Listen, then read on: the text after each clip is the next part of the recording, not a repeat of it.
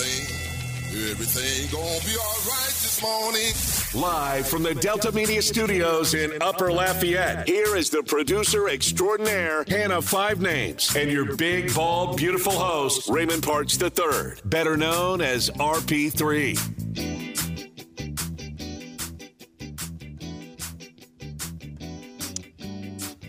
Oh, the New Orleans Pelicans got their man.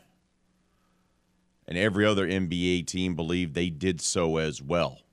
Not that the Pelicans got their man, but that they got their own man, including a bit of a surprise at the top of last night's NBA draft. Good morning. Welcome to RP3 and Company. I'm your host, Raymond Parks III, better known as RP3. Woo, Friday has arrived. June 24th has arrived. We're going to close out the work week with you strong. Coming up on today's show, we have three guests for you. Are they good? You betcha. Are they going to deliver the goods? You know it. Seven o'clock at his regularly scheduled time. James Yasko from the Limited Time Time podcast and contributor to the Houston Chronicle will join us to talk all things Houston Astros. As Ryan Pressly last night, well, just wetted himself. Just absolutely had a meltdown there in the ninth inning as the Stros choked away a win against the New York Yankees. We're going to talk all things Astros with James Yasko at 7 o'clock, an hour from right now two hours from right now, final hour of the show. We're going to talk with Nick Fonno. Get those bets in for the weekend for the College World Series, which is now set. The championship round, Stanley Cup finals, and USFL playoffs begin this weekend.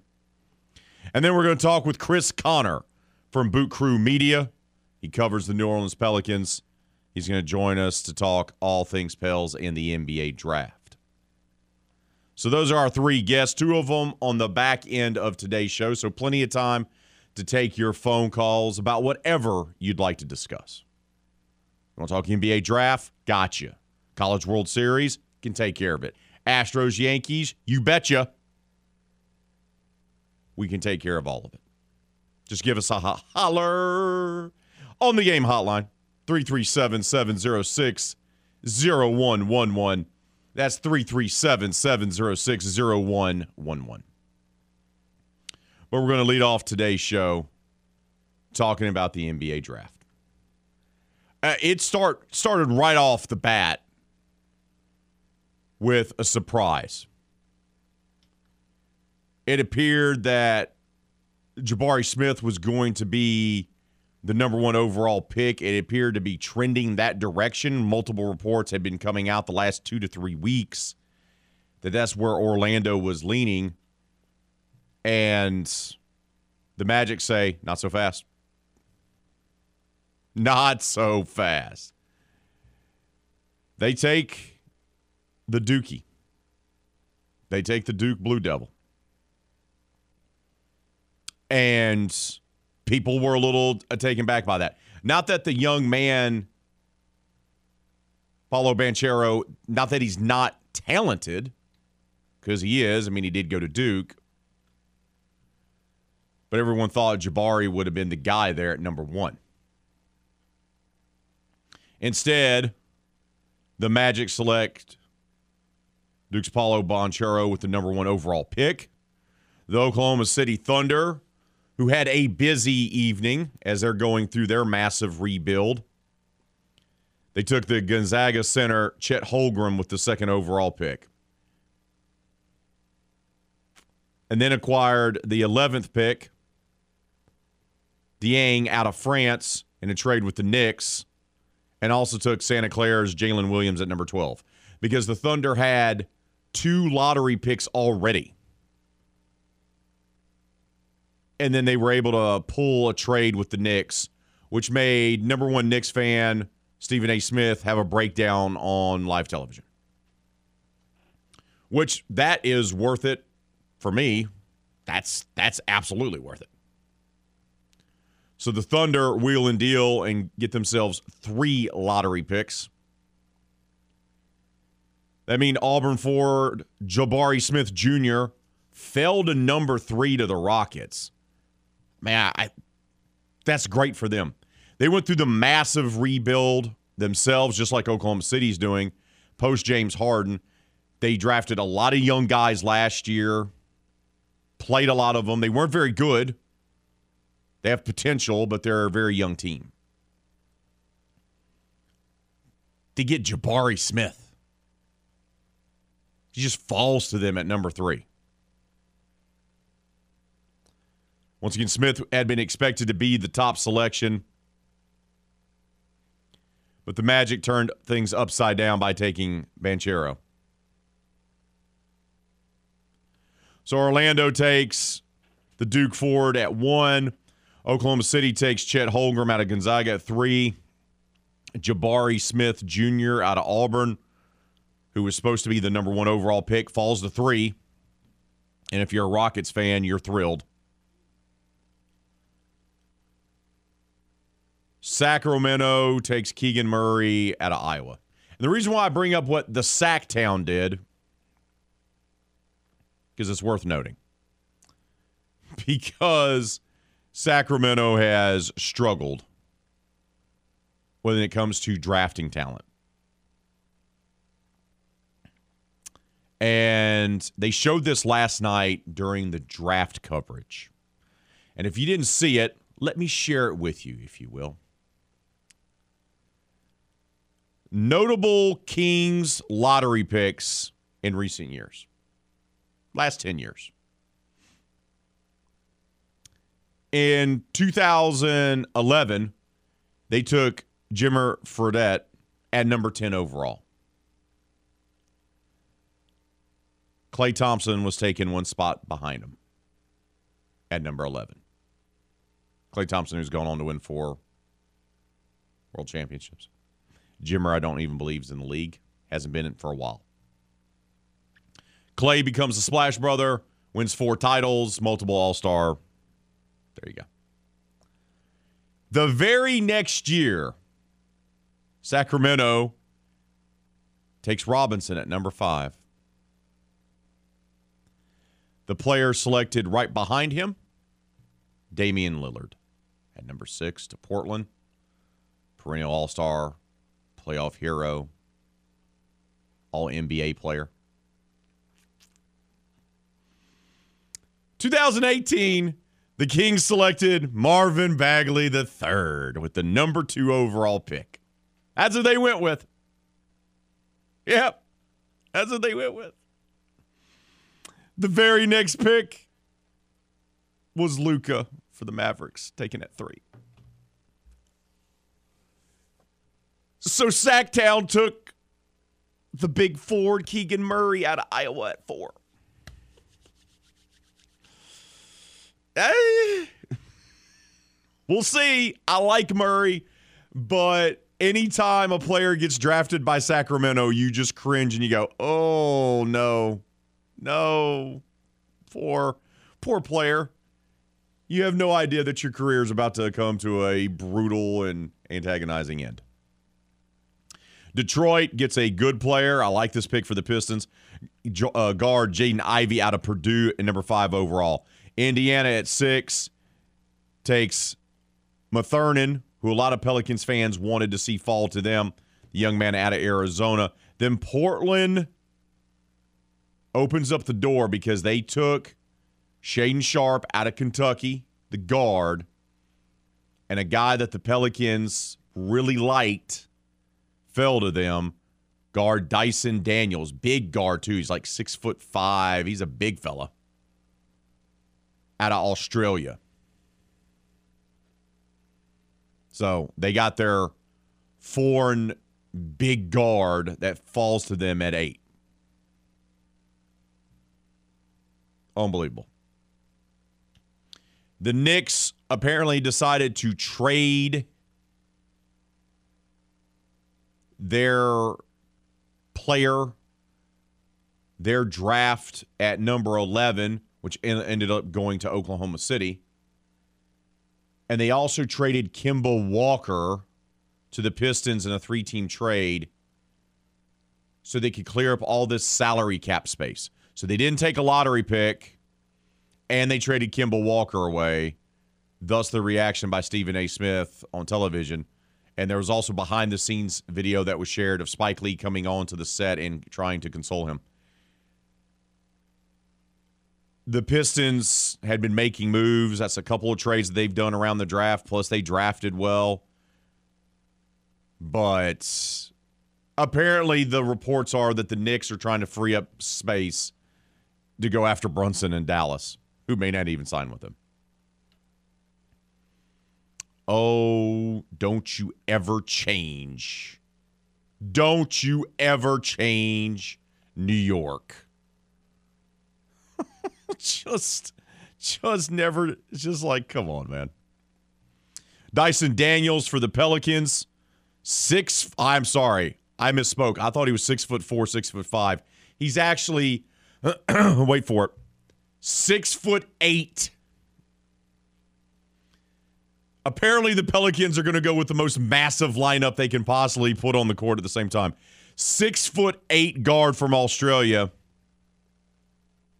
Now, he's going to be known to be playing defense. I've seen some earlier reports say that Daniels may not exactly be their starting guard, but there'll be somebody that can be off the coming off the bench in that first wave.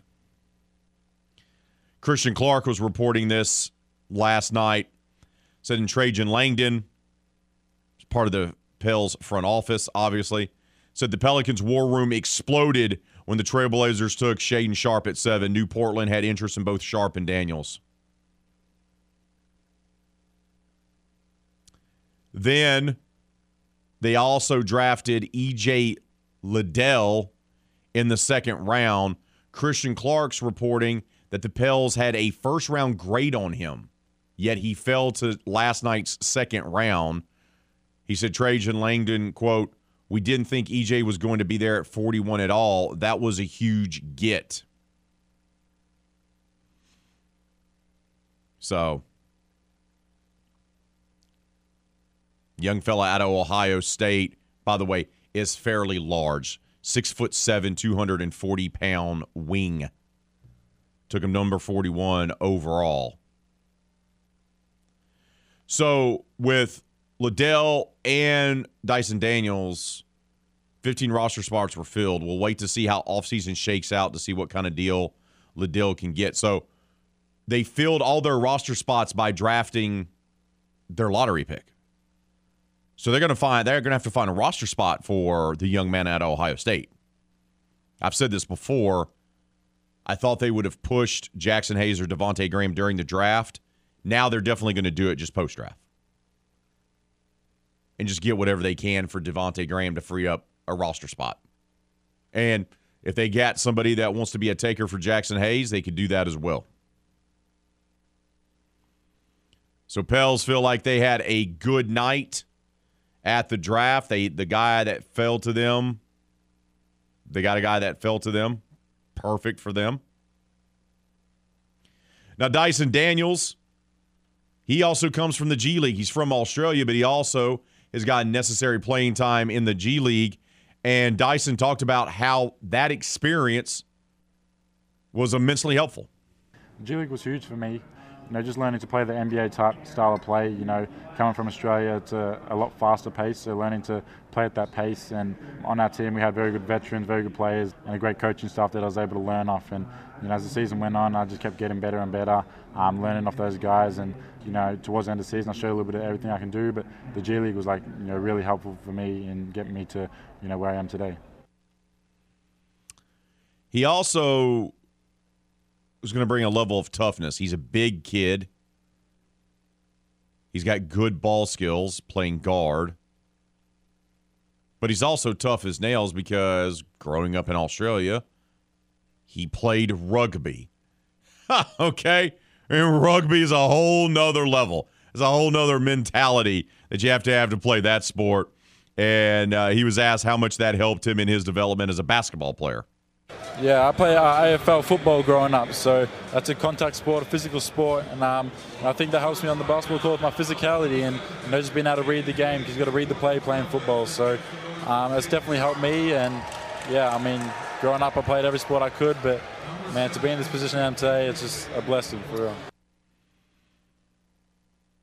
What's his role going to be on the team? That is a question mark. Is he going to be a bench guy? Are they going to bring him in for defensive purposes? What does he believe his role is going to be on the New Orleans Pelicans? My role as a as a player, you know, I can fit in so many different positions. You know, I love to defend. You know, I love to you know play make for my teammates, and best of all, I'm a winner. So you know, I do what it takes to win, and you know, I think that's something that the Pels are doing now is, is winning games, and I think I can step on the floor straight away and contribute in, in so many different ways because I can, you know, I'm a versatile player, can play different positions, but you know, my main strength's on the defensive end, and you know, I love to defend, love to you know get deflection, get steals, um, and you know, play with high energy. And he's thrilled absolutely thrilled to be a member of what the New Orleans Pelicans, to be a member of the Pelicans and to be uh, part of what they're trying to build, what they're trying to build upon from this last season. Man, when I heard my name called, my, my heart just dropped. Like, I'm just so happy. You know, I heard that my name called, and to be a Pelican, man, there's no better place. So, yeah, I can't wait to get to work. And, yeah, like, this is crazy for real. So they got the big fella that's he's a guard. He's like six foot seven, six foot eight. Grew up playing rugby. Hannah needs to calm down. She loves that accent. Thankfully, Kenneth is still asleep. Um, he doesn't need to know about that. but Pels, they get their guy. They get their guy. And Dyson Daniels from Australia came in through the G League, played for Ignite, and he's going to be able to contribute. Also, I like Houston's draft, especially especially round one. They take Jabari Smith out of Auburn, number three overall, and they take Eason out of LSU at 17. It's all about those guys are long. That's a lot of length to put on the court. So you see what Houston's trying to do. Last year they drafted a ton. This year they got two great guys who they hope will be great. Rather, they're in the first round. We got to take a timeout. More RP3 and company, though, coming up. Houston Astros, right there. About to take game one of that series against the Yankees until Ryan Pressly had a meltdown of epic proportions. We'll recap it for you coming up next, right here on the game 1037 Lafayette, 1041 Lake Charles, Southwest Louisiana Sports Station, and your home for the LSU Tigers and Houston Astros. RP3 is the epitome of a high roller, constantly making large bets. But by doing that, the minimum bet is a dollar for a win, a dollar for a place, a dollar for a show. So it's essentially a $3 bet. That netted me a cool $6.70. What? Okay, so he's not a risk taker. He's your best bet for sports talk. 19. Hit me. 20. Hit me. 21. Hit me. 22. Go! Now back to more RP3 and Company on the game. 1037 Lafayette and 1041 Lake Charles, Southwest Louisiana's sports station.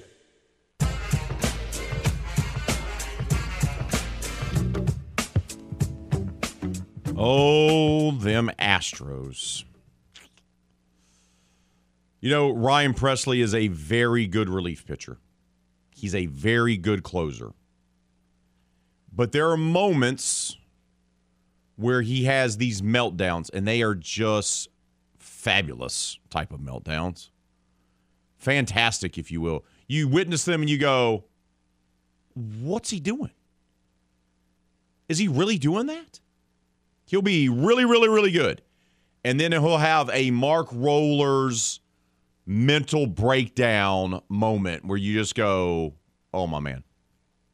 And it occurred last night in the opening game of their four game set in the Bronx against the New York Yankees. Astros jump out early. Alex Bregman got himself a three run home run right there in the first inning. Altuve gets hit by a pitch. Brantley gets on base, and then Breggs hits the 3 1 brass. Italian, you know, he struggled, and he was looking to become uh, get win number nine for them, for the Yankees. Stros get to him early, right off the bat. Right off the bat. Three run jack by Bregman, who continues to kind of appears to have turned a corner. And they're up three to nothing. And you're thinking, hey, they're on their way. Then in the bottom of the first, Giancarlo Stanton does what he's always done his entire career, and that's hit long home runs, scoring LeMahieu and Aaron Judge. Those are the only three runs that Framber Valdez would give up in the game. Heck, he only gave up two hits. But the first inning featured a pair of three run home runs.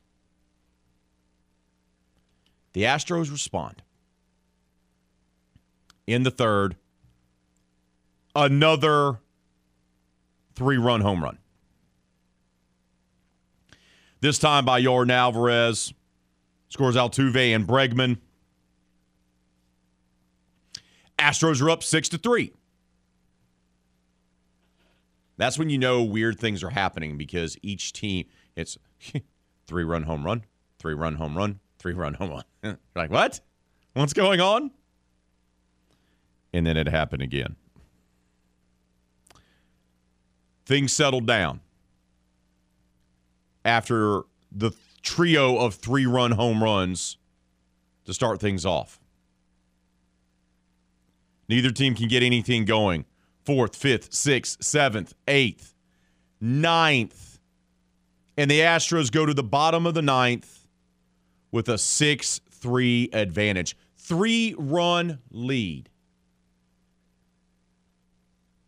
And even though Framber had gotten roughed up with the three run jack earlier, like I said, he settled down six strong innings. Only three runs, two hits, struck out seven.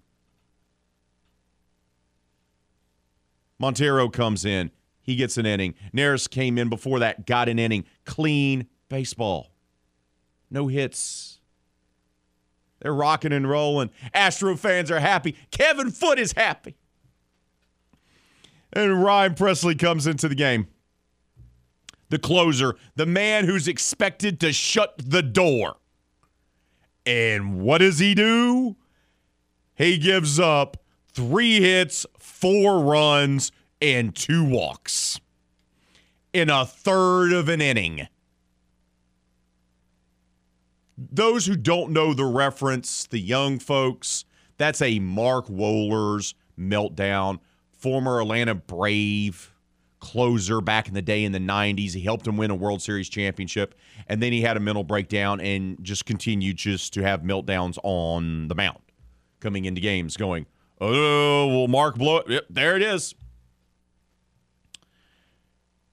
Our fourth three run home run of the game occurs in the ninth inning. In the ninth inning. Pressly was awful, just awful. Hicks crushes it more than 410 feet. Stanton Torres score. And then Judge, who's battling Yordan Alvarez, that's your going to be your race more than likely for most valuable player this year. He comes in and drops the game winning single in the bottom of the ninth. 7 6 win for the Yankees. Credit New York and credit their lineup. They were down by three runs. This is why they're the best team in baseball. They were down by three runs in the ninth inning, and it was not a problem for them. They ended up scoring four to win the game. That lineup is filthy, and the pitching staff was able to settle down. So I want to make sure the pinstripers get the credit they deserve. But Ryan Pressly just melted inside Yankee Stadium just absolutely had a melt. That is epic meltdown by a relief pitcher. Now, it happens. It happens. It happens to all of them. You can't find a closer that hasn't had one of those games where they just go, uh. Even guys in the Hall of Fame had terrible outings. Dusty Baker admitted afterwards, the Astros skipper, that how things went down there in the Bronx, that's a really hard way, a difficult way, if you will, to lose a game. Yeah, probably did, but you know we gotta go back to back at some point in time. And I'm sure Press, you know, he's not the guy to, make excuses. You know, he's been so good. Our bullpen's been so good, you know, all year, and uh, just things started unraveling, and uh, then we couldn't put it back. And uh, it was a tough one to lose, especially here because we played such a good game tonight. And uh, got some guys uh, that swung a whole lot better. Guys are getting better. So um, well, it's a tough one to swallow, but it's baseball. You got to swallow it, and uh, whether you like it or not. So we just got to come back tomorrow and and uh, beat it tomorrow and score and score more runs. So he takes out Pressly and he brings in Stanek. Now Stanek is able to get an out, but Stanek also walks a batter. It's like the bad juju from Ryan Pressly. like when when when he gave the ball, when Pressly had to give the ball, coming off the mound, and then the ball got passed to Stanek, who came into the game out of the bullpen. It's as if some of the bad juju was still left on the ball, because you're just like, oh man. And Dusty was asked about that. Was there any second guessing there? Because he brings in Stanek to re- relieve Pressly. and of course, Judge hits the game winning hit. No, not really. No, I didn't have any. Shit. If I had done that and the next guy gets a hit, you'd have been second guessing me like Tony Russo. You know? So, no, that, that, that, and, you know, everybody in the ballpark knew he was swinging. You he could have popped it up or hit it too. Uh, Look, Aaron Judge did what he's supposed to do. He's an MVP candidate contract year, by the way. Arbitration hearing is today. So he'll have a little bit more uh, pep in his step going into that. But this is what Judge does. So Astros bullpen has a meltdown. They lose seven to six. I will say this in fairness to Pressly before we hit our timeout. He had allowed just four earned runs in 15 and a third innings of work since coming off the IL in early May. So as soon as he came off the injured list, he'd been very, very, very good. So your concern will be closers tend to be like kickers in football. They tend to be a little bit of head cases. So you're hopeful that he can bounce back and uh, regain that form sooner than later. Because if it carries over, then you're going to have a bigger issue. But he's been absolutely, you know, he's been really good since coming off the IL in May. He just had a bad inning of work. Stros, Yankees will get after it again this evening. 6:10 first pitch. Astro launch will begin at 5:35 with Robert Ford and Steve Sparks. You can listen to it, of course, live right here on the game. This is RP3 and Company. We got to take a timeout. We'll talk more baseball when we come back. How about some College World Series? The championship series is now set. You're listening to the game 1037 Lafayette, 1041 Lake Charles, Southwest Louisiana Sports Station, and your home for the LSU Tigers and Houston Astros.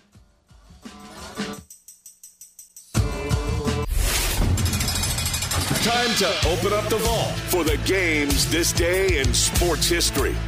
June 24th, 1947. Future Baseball Hall of Fame infielder Jackie Robinson steals home plate for the first of 19 times in his career as the Brooklyn Dodgers beat the Pittsburgh Pirates 4 to 2. That was this day in sports history. We now return to the game. 1037 Lafayette and 1041 Lake Charles, Southwest Louisiana's sports station.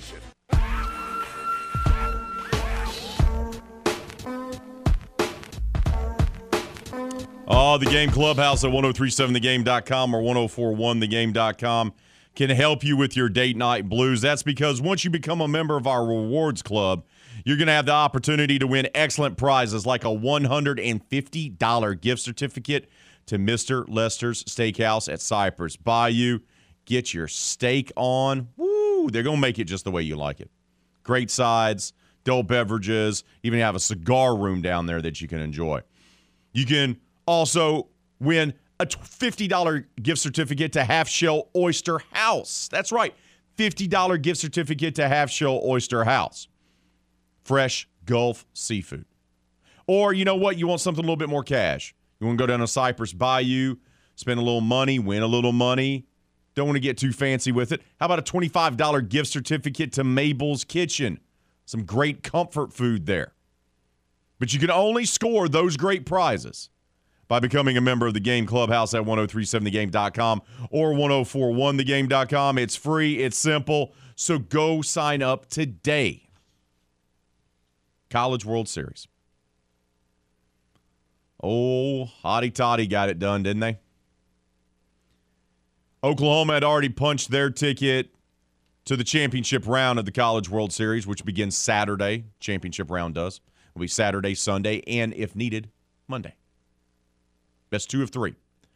Oklahoma rolls right along. They were waiting the winner to see which SEC West team they were going to have to face. And then DeLucia went out there for Ole Miss and was absolutely phenomenal. Ridiculous how well he pitched. Throws a shutout as Ole Miss grinds out a win against Arkansas two to nothing. They will now face Oklahoma in the best three of title bout that begins Saturday night, seven o'clock Eastern, six Central. Remember, Ole Miss at the midseason point looked like the worst team in the SEC West. It looked like Mike Bianco, the former LSU star catcher back in the day for Skip Bertman, was going to be fired after 22 years of service as the skipper of the Rebels.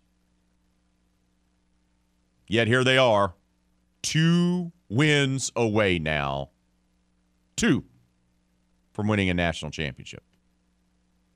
Baseball, man. You got to love baseball because baseball allows you the time to turn things around.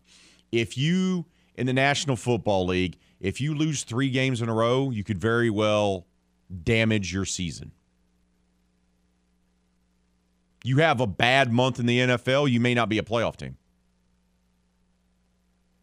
In baseball, college or the show, that's not the case. Look at the Braves last year. Under 500 by the All Star break. Best team in baseball afterwards wins the World Series. And look at Ole Miss. There's talks of them firing their coach. They were one of the worst teams in the SEC, period. Here they are, two wins away from winning a national title. Unbelievable.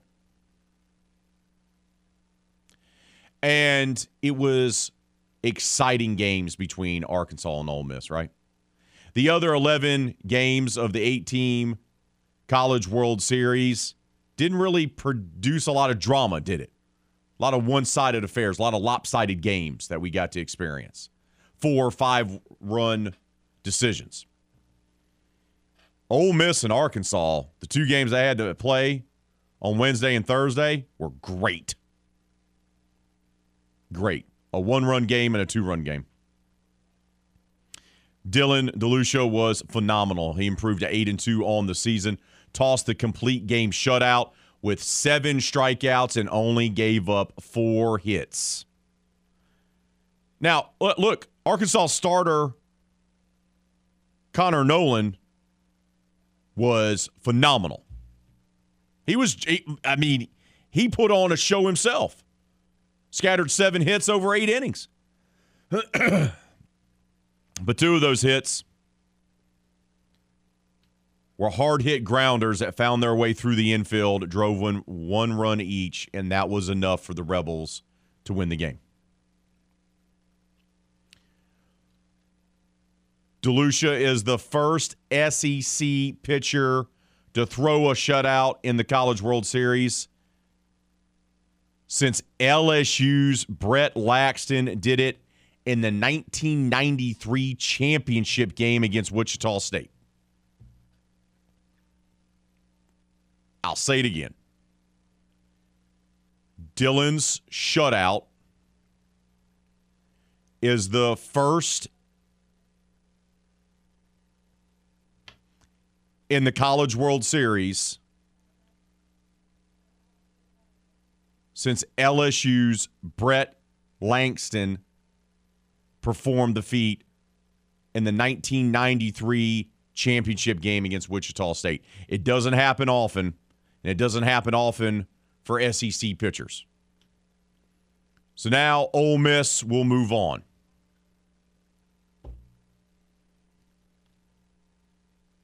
They'll get a couple, they'll get a days, a day of rest.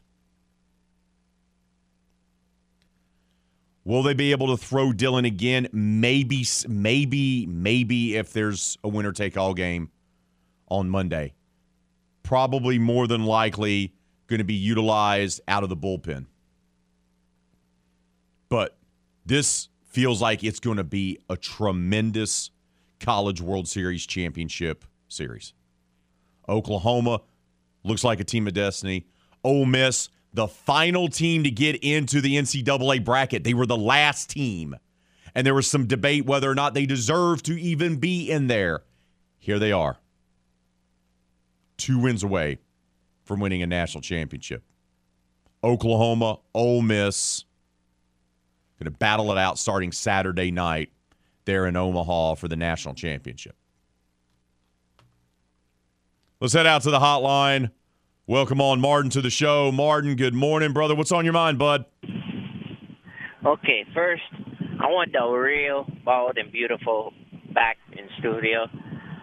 Give the Yankees some respect. What you talking about, bald and beautiful? Give the Yankees respect. Win the World Series, then I'll get them maybe a little bit of respect. But as far as right now, they have the Why? same Time, amount time of out. wins Time out. that Time the out. 2001 Time out. No, Martin. I'm- Martin. had. Martin. Martin. I'm gonna, I'm gonna stop you right there.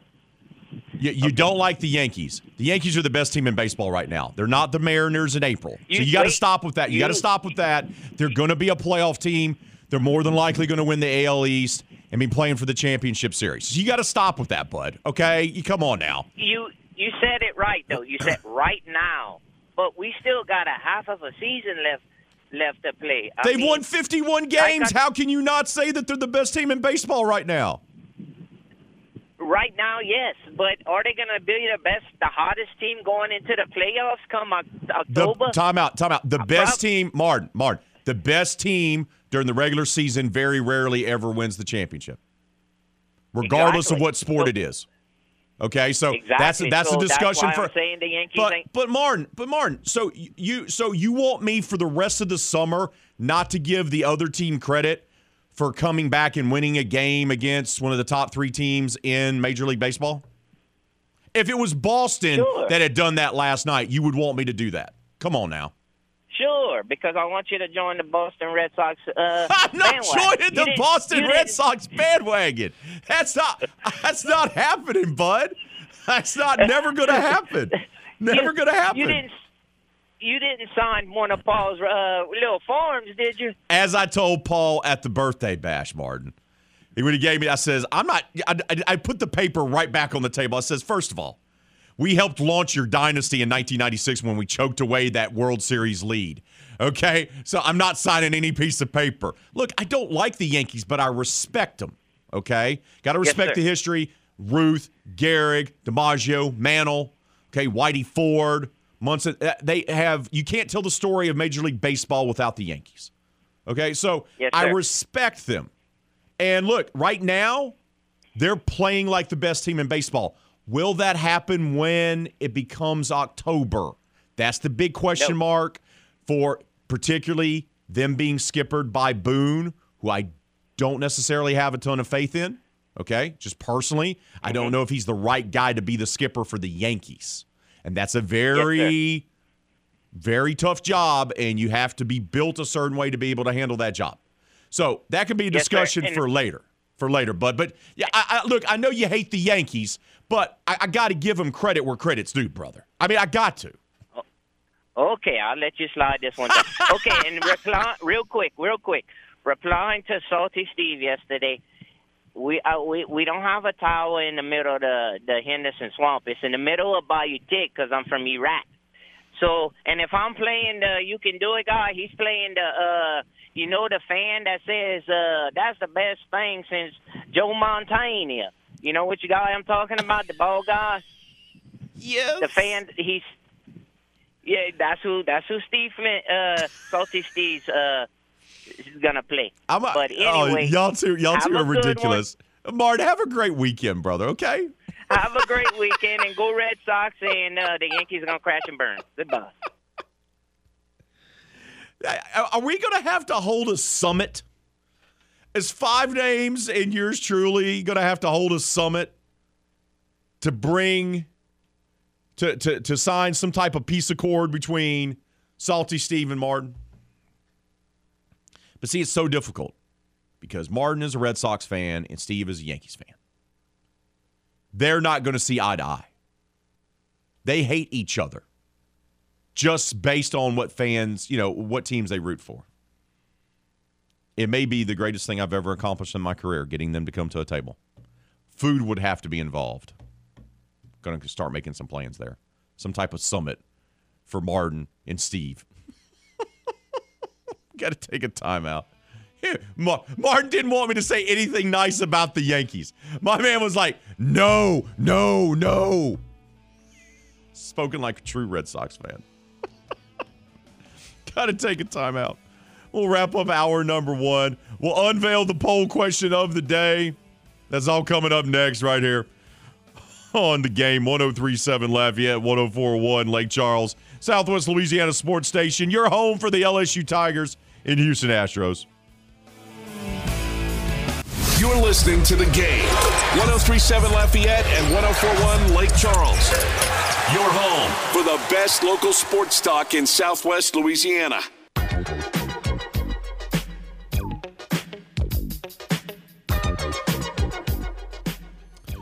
Poll question of the day. Who will win the College World Series? It's now said Oklahoma versus Ole Miss. Action will begin on Saturday. Saturday night. Right now, 53% of you say Oklahoma, 47% say Ole Miss. Brad says correct. Laxton struck out 16 batters in a three hit shutout. Got at least 1K against every player in their lineup. Someone tied it, but I believe it's still a championship game record. LSU won that game 8 to nothing. People forget that Wichita State was good back in the day in baseball. JPK, the OD, says Ole Miss all the way. What a pitching performance and defensive gym last night. Unlike what those Stros did, I'm really going to have to be somewhere else for the first hour of footer show. Poor Hannah. John Paul Cajun Daddy says, My pick of Ole Miss is more of a hope than an SEC team will win than Ole Miss will actually win. Good morning. Keep those votes coming on our poll question of the day. It's a straight up one. Who's going to win the College World Series? Oklahoma, Ole Miss. That's going to do it for hour number one. Hour number two, we're going to kick it off talking about those Astros that had a meltdown inside Yankee Stadium last night. When James Yasko joins us from the Lima, Time Time podcast, that's next, right here on the game. 1037 Lafayette, 1041 Lake Charles, Southwest Louisiana Sports Station, and your home for the LSU Tigers and Houston Astros.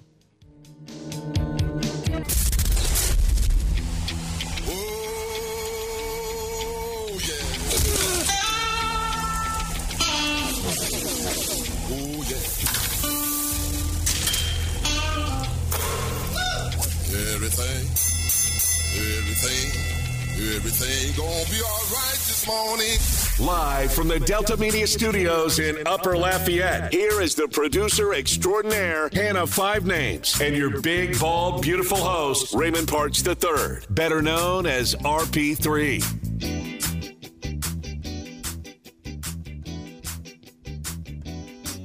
Welcome back. Our number two has arrived on this Friday edition of RP3 and Company. Whew. We covered a lot of ground in hour number one. talked NBA draft. It occurred. Orlando Magic made a surprise, went with the young man from Duke instead of Jabari Smith out of Auburn. Jabari falls to number three to Houston. The Rockets would later on take Eason out of LSU later in the first round. Pelicans, meanwhile, they take the big fella, the big guard from Australia who played in the G League to help develop his game. So they got themselves a big, lengthy guard to add to the mix, and then they added a few pieces there in the second round as well. We'll talk more about the NBA draft and what the Pelicans did when Chris Connor joins us from Boot Crew Media at 8:30 today. We also talked about the College World Series. Championship is now set. Oklahoma versus Ole Miss.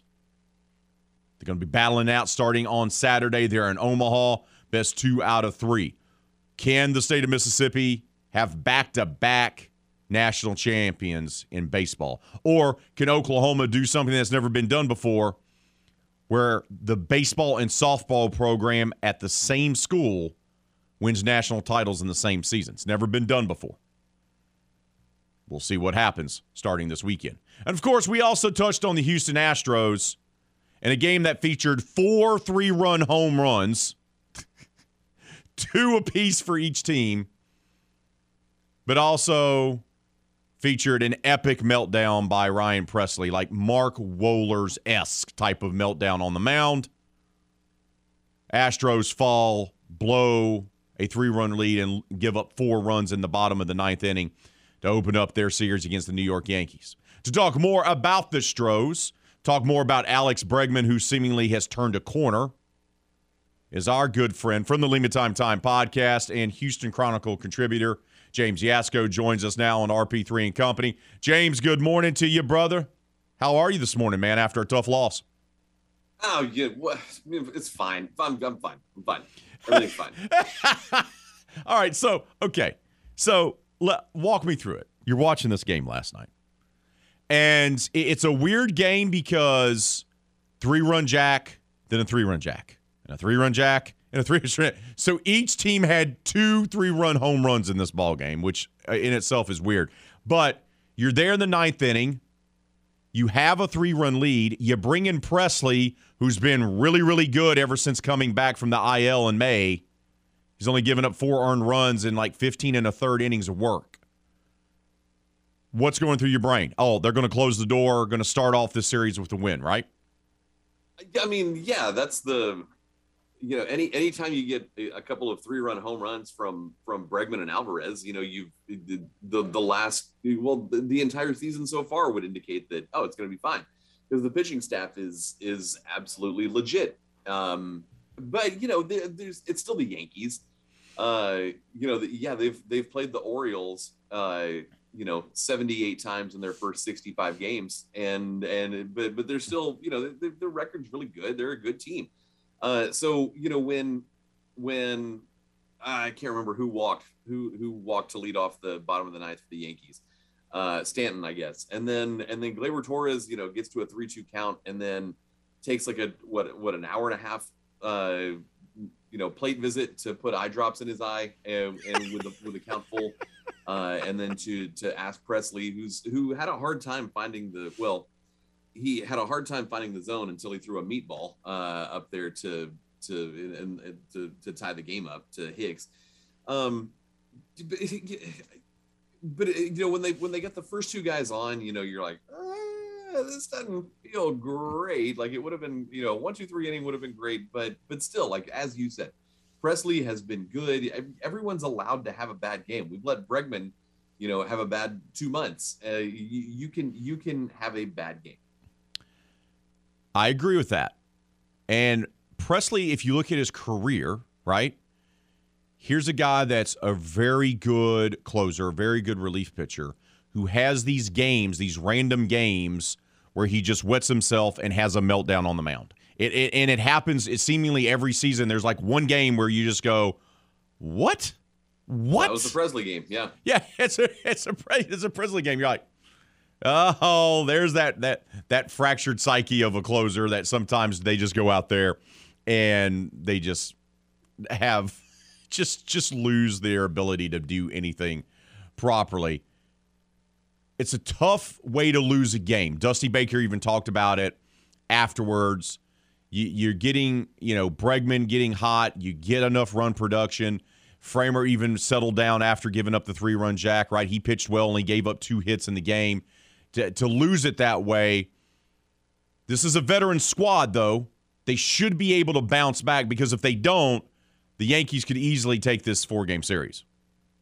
Oh yeah, no, they they can, and and but but you're what you said is exactly right. Like that they're, you know, the losing a game in in in the Bronx. You know, the the, the Astros have done that before, um, and and you know, it's sort of making the rounds on Twitter that whichever team loses this series is just going to say wait till October, and the other team, whoever wins, the fans of the team that's that wins the series is going to be like, yeah, we, we knew y'all were frauds.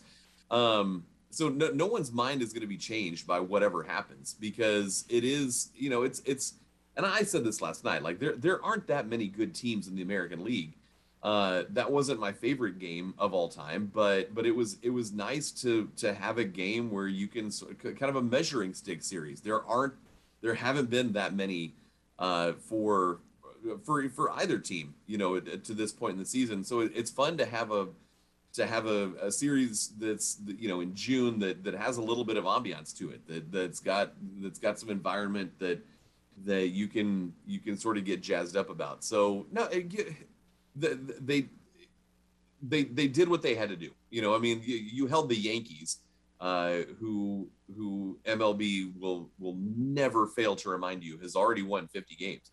Um, they, they held him to two hits over like eight eight and a half innings. Like the, the it, it's the, the outcome does not does not fit how the Astros performed last night.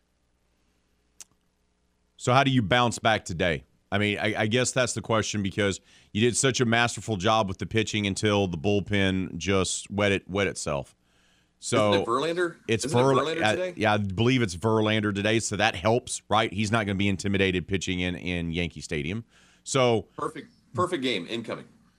Perfect game incoming. Yes, it's it's it's for the love of the game, starring Kevin Costner come to life. Um, what, what's going to be is yeah. So I do um, look. I I thought I said this before. Yankees and the Astros are the two best teams in the American League, and then there's a big do- drop off to everyone else, right? And and and that's no offense to all those other teams, but Boston is trying to find its way. Toronto is trying to find its way. Cleveland and Chicago in the Central, okay, but no one's intimidated by them, and the rest of the AL West is garbage. So right. it's very uh, it's become abundantly clear that it's the Yankees and the Astros, and then everyone else. Right? There's a big drop off there. You this very much feels like a preview of the ALCS to me, and I know it's early and it's only June 24th, James, but this is a key as you mentioned, four game series. It's a measuring stick series. But at the end of the day, if the Astros lose three or four or split or whatever it might be, it's still June 24th. It's it's still June 24th, and and you still have the trade deadline ahead of you. Uh, and so, you know, the, the the the bullpen has been has, has been pretty solid to this point starting pitching has been good, and and you know Lance McCullers is on his way back. Uh, but it, it does it, it does mean that if if if the Astros get absolutely slapped around the next three games, which is possible, uh, then then you've still got the trade deadline coming up, and you can address some of the issues that you saw. Um, just because, like you know, the I'm I'm I'm I'm sort of tired, and I, I became tired basically once like 20 2016 2017 hit you know i was i was tired of winning the you know the the farm system of the year award from fangraphs or from baseball prospectus or or whatever you know the, the it's about winning winning world series. And so you know not that anyone's going to give the, the astros farm system you know a, an award but it, it's i think it's better than a lot of people think it is.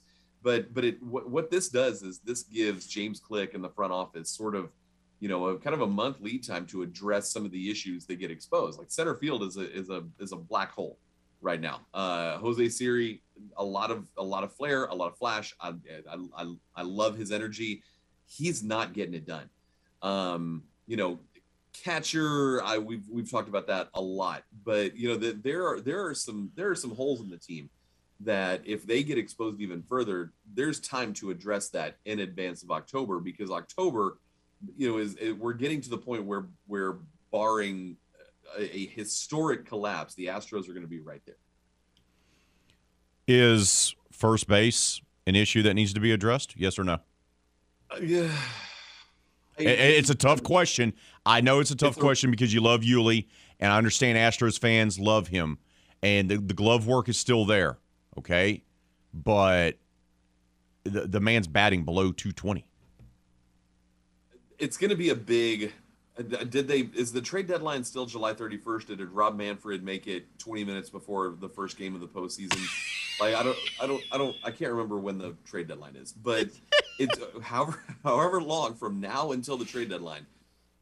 Yuli needs to needs to pick it up, needs to turn it around, uh, and you know, and and we've we even talked about how look don't don't expect Yuli Gurriel to win a batting title again. Like that was all that was all BABIP and luck and all that last year. Um, so he's he's not a 320 hitter, but he's also not a 220 hitter.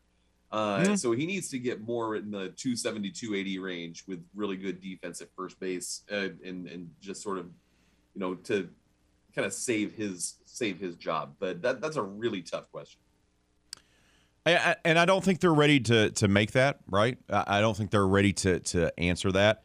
And he's earned the right to be able to get out of the slump, but they are going to have to make a decision there, I believe, because you you can't have another guy in that lineup who was last year's batting champion hit just as well as your catcher Martin Maldonado, who can't hit at all.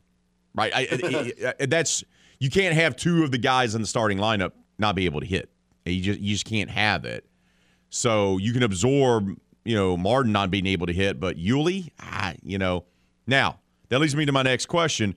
Patience is key here because look what's going on with Alex Bregman, who all of a sudden the last six, seven games, but really the last five to six games, sure has seemed to turn a corner, has figured it out. Yeah, no, I mean, and and you know, there were there were people, uh, and and Twitter Twitter is essentially an online insane asylum. Like that. Like, I mean, let's let's be clear about what Twitter. But there are there are people. this is correct. There are people uh, calling for for Bregman to get sent to Sugarland uh, and let him figure some things. I'm like, you have said Bregman to Sugarland? Like, I gotta demote Bregman. Um, but like you know, he he had been saying for a long time, and I think a, a, a, lot of people, and, and I wrote a thing about how he was struggling, and and he kind of needs to figure it out. Um, sometimes the pace, the patience is rewarded. Now it's it's different with Bregman, who by this point is what 27, 27 years old, and Yuli, who is thirty eight. Like that, that's a pretty that's a pretty wide gap Allegedly um, 38, we'll go with, but continue. Yes. Well, uh, yeah. Uh, just, I just say it, it, it, it, it, could be the Julio Franco Birth Certificate Academy, but continue. I'm, I'm 42 and he looks way better than me, so maybe, but maybe not. Um, yeah, no, there, there's there is a certain amount of of leeway that you're given when you when you are in the middle of a hundred million dollar extension uh, and when when you're in maybe a, a, a you know a, a, two year extension and you're you're you're pushing 40 so um i don't know how much on the line gurriel's job is but but it it would answer a it, it would it would probably be one of james click's favorite things of the season for him to figure it out sooner than later. We're talking with james Yasko, co-host of the Lima Time Time podcast also contributor to the houston chronicle joins us here on RP3 and Company. All right, let, us go bigger picture here and just just not Astros because obviously they're one of the best teams. When you look at the landscape right now as we wrap up the month of June, what's been the biggest surprise for you, James? Is it the fact that we looks like we're going to have probably half a dozen teams win 100 games and then another half probably lose 100 games? Because it sure does seem like there there's a wide divide to me, or is it something else that stands out to you? No, I mean that's that's probably uh, yeah, that that that you look across across baseball, and you know te- teams had had tanked before. You know, he obviously had had tanked before Houston sort of cornered the market on on how to how to speed up a rebuild. Um, it's just that that there there are it's, it's kind of like what we said at the at the beginning that the, there are a handful of teams uh, that are that are really good and and literally a handful. I mean, we're talking about there's maybe six good teams uh, in in Major League Baseball right now, and everyone else is just in some sort of phase of a rebuild.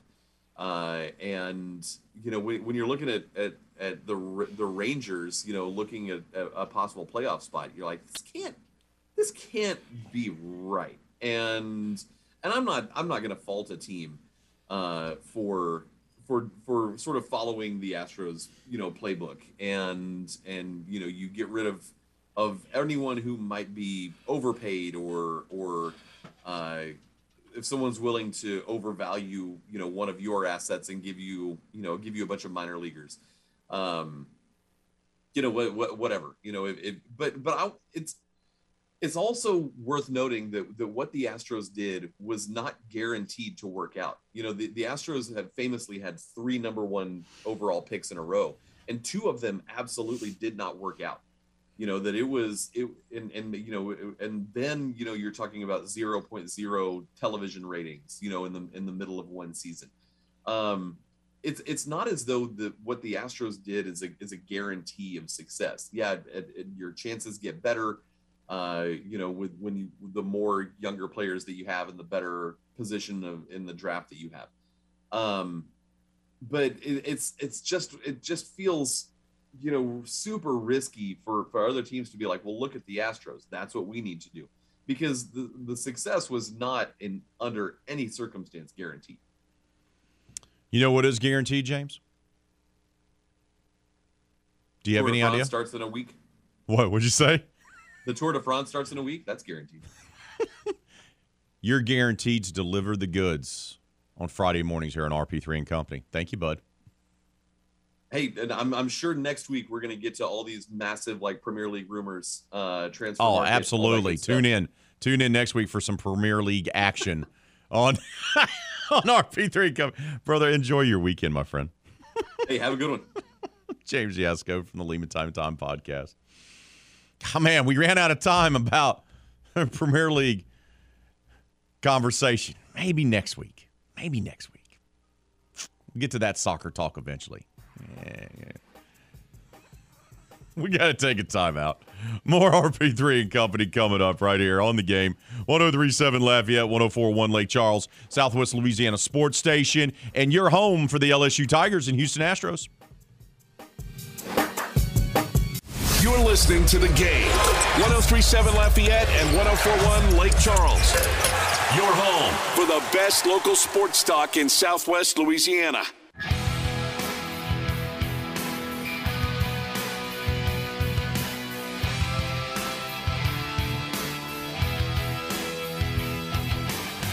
Rescue Fest is tomorrow, folks, Saturday, and it's for a great cause. It's going to be held at Park International.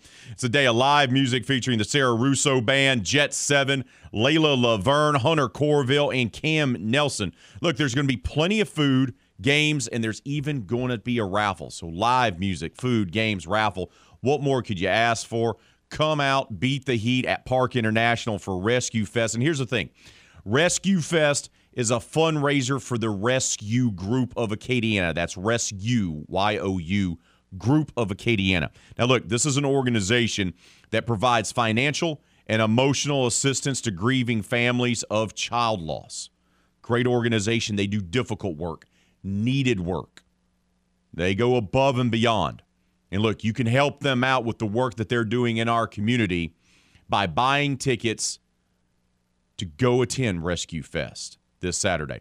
Go to Eventbrite or simply visit rescuegroup.org. That's rescuegroup.org to buy your tickets to Rescue Fest, which is tomorrow at Park International. Let's check in on the poll question of the day here. And let's see what we got here. We asked you who's going to win the College World Series. A straight up poll question. It's now been set. Oklahoma, Ole Miss. Going to begin Saturday night there in Omaha. Best two out of three series. Can Oklahoma make history by becoming the first program, first college rather, to have the national champion in softball and baseball in the same season? That's never been done before. Boomer Sooner softball team already won the national title. Can Oklahoma baseball team do it as well? And they're playing in their championship game, national championship game for the first time since uh, since I believe 1994. The other side, Ole Miss, their team that looked like they were going to fire their head coach, a man that'd been there for 20 plus years, former LSU star catcher Mike Bianco. But they turned it around, finished strong, last team to get into the NCAA bracket field, and yet here they are, two wins away from winning a national championship. That's our poll question of the day. Who's going to win the College World Series? Right now, 57% of you say Oklahoma, 43% of you say Ole Miss. Keep those votes coming. Keep those comments coming as well on Facebook and Twitter. Just make sure you keep it clean for the kids. Oh, this gentleman, I do believe, is going to be happy this morning. He tried to convert everyone the other night at Buffalo Wild Wings. He brought the bandwagon forms. He even brought his own custom New York Yankee napkins. Paul joins us now on RP3 and Company. Paul, good morning to you, brother. How are you, my friend? You must be on cloud nine right now. Woo, cloud 10. Glorious day. Woo, marvelous, my fellow Yankee guy. Woo! Man. I mean, what a game. Nail biter. But No. but it was a game that featured four three run home runs. Like four of them, Man. And it was insane type of game. It was so bad, I forgot to cook my cornbread and my rice. I, I'm so busy, game almost broke my TV. I mean, I look at it, bottom of the night, crucial, crucial moment. The uncharted teeter. The man was clearly safe. The dirt was in the way, but clearly safe. But he pulled it out. Thanks to it started with Staten Island, Staten Island, and all the way to Aaron Hicks. Boom, tied the game up. And then that man, Mr. MVP, sent it home. Woo! Lord Jesus, Mr. MVP. You know what I do say though, RP? We need a check number 44 left field, the Alvarez, for steroids. Oh, stop chick, it. man. Stop it. That's just That a man- big old Cuban dude, man. He's just a big old That Cuban on that dude. big poppy. That big poppy, You on that big poppy, I'm telling you. Sooner or later, we're going to find out in his career. Later on, the man is on the juice. This man's coming with accusations. This man's coming with accusations already. It is is on the juice. The man 7:30. is on the- Hey, It's 7:30 I- I on a Friday, what bud. people say about my Yankees, now that's accusation. But boy, talk about, woo, you ready to sign that form? I'm not going to sign that form. I'm loyal to my team, Paul. I'm a Braves no, fan. I was born a Braves fan. My grandfather No. taught, he showed me the game.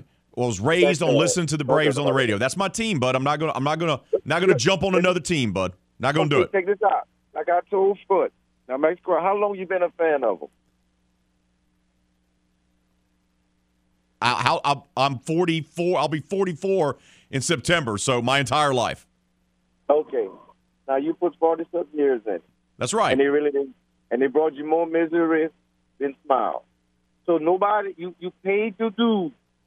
Nobody's going to get mad at you or say you're a traitor because you come over to the winning side. Nobody will get mad. You paid your hey, I gave my 40 some years to it, so I can I can choose to go to a winner. Hey, bud. No, time out. Time out. I'm gonna flip it on you. You ready for this? You ready? Okay. Okay. Uh, you could have said the same thing about being a Yankees fan in the 80s when y'all wasted Don Mattingly and y'all couldn't do jack nothing until 1996. Now, that would have been almost 20 years of not having success. You didn't leave your team after that, did you? You didn't jump ship. You didn't go and go root for somebody else, did you? Well, I already knew that we was winners, so I didn't have to worry about. it. We always strike gold. I'm not worried. I'm not. Yeah, everybody knows this. RP, come on, 27 championships. 27. I believe. I believe you in that because we get 28 this year. Go Yankees! There it is. Oh, bud, enjoy your weekend. Thank you for the phone call, brother. The man is ready. The man is ready to go ahead and add another another statue out there at Monument Plaza. My, my man's ready to go. He's ready. Number 28. I'm not ready for Foot Show now. 'Cause he knows in the call back. And Foot's already going to be fiery and angry. This is going to be a bad Paul, day. Paul is already ready to go. He's getting that, that that's what Paul that he just took his practice swings. That's what Paul just did. Yeah. He just he, he got into got a, got a little BP action before he actually gets the game action which will be on Mhm. foot show. Will he probably text Foot and they have for a whole segment go back and forth? I would love that actually. a whole segment of Paul and Foot go back and forth in their game yesterday. That'd oh, be that's fantastic. that's phenomenal. That's absolutely phenomenal. Oh man, I love it. I love it. Gotta be passionate for your team. Gotta be passionate for your team. You're never gonna convert foot. You're never gonna convert someone like me. Once you put 40 years in, that's it, man. That's it. That's it. You're a fan of that team, and that's it. It's not gonna change. It's not gonna change. Look, as much as I hate my football team, or more particular, hate the owner of my football team for disgracing the football team and burying it into the ground. That's always going to be my team because that's the team I cheered for when I was a kid. That that never changes. That never leaves you. And and Paul knows that. He started rooting for the Yankees when he was a kid. He never stops. Never stops. You pick a team and you ride with that team. At least if you're a certain age demographic. I, I- tend to see the, the younger folks, they, they like to jump around and root for different teams or root for a player, which is a weird thing for me. You root for what do you mean rooting for a player? I root for LeBron. What do you mean you root for LeBron? Why are you rooting for the individual? You should be rooting for the team. And now I know I sound like crotchety old man. Got to take a time out. Just saying. Just saying. News came out of the recruiting world yesterday. Not a big surprise to yours truly, but we'll share it with you. I'll be coming up next right here on the game. 1037 Lafayette, 1041 Lake Charles, Southwest Louisiana Sports Station, and your home for the LSU Tigers and Houston Astros. This is Brett. There are two types of sports reporters those who are respected for their ability at building relationships with coaches and players. And here's our game plan. Then there are those whose method of reporting is getting hammered with a college football team at Pat O's. We're going streaking! We'll let you guess which one RP3 is. Back to more RP3 and Company on the game. 1037 Lafayette and 1041 Lake Charles, Southwest Louisiana's sports station.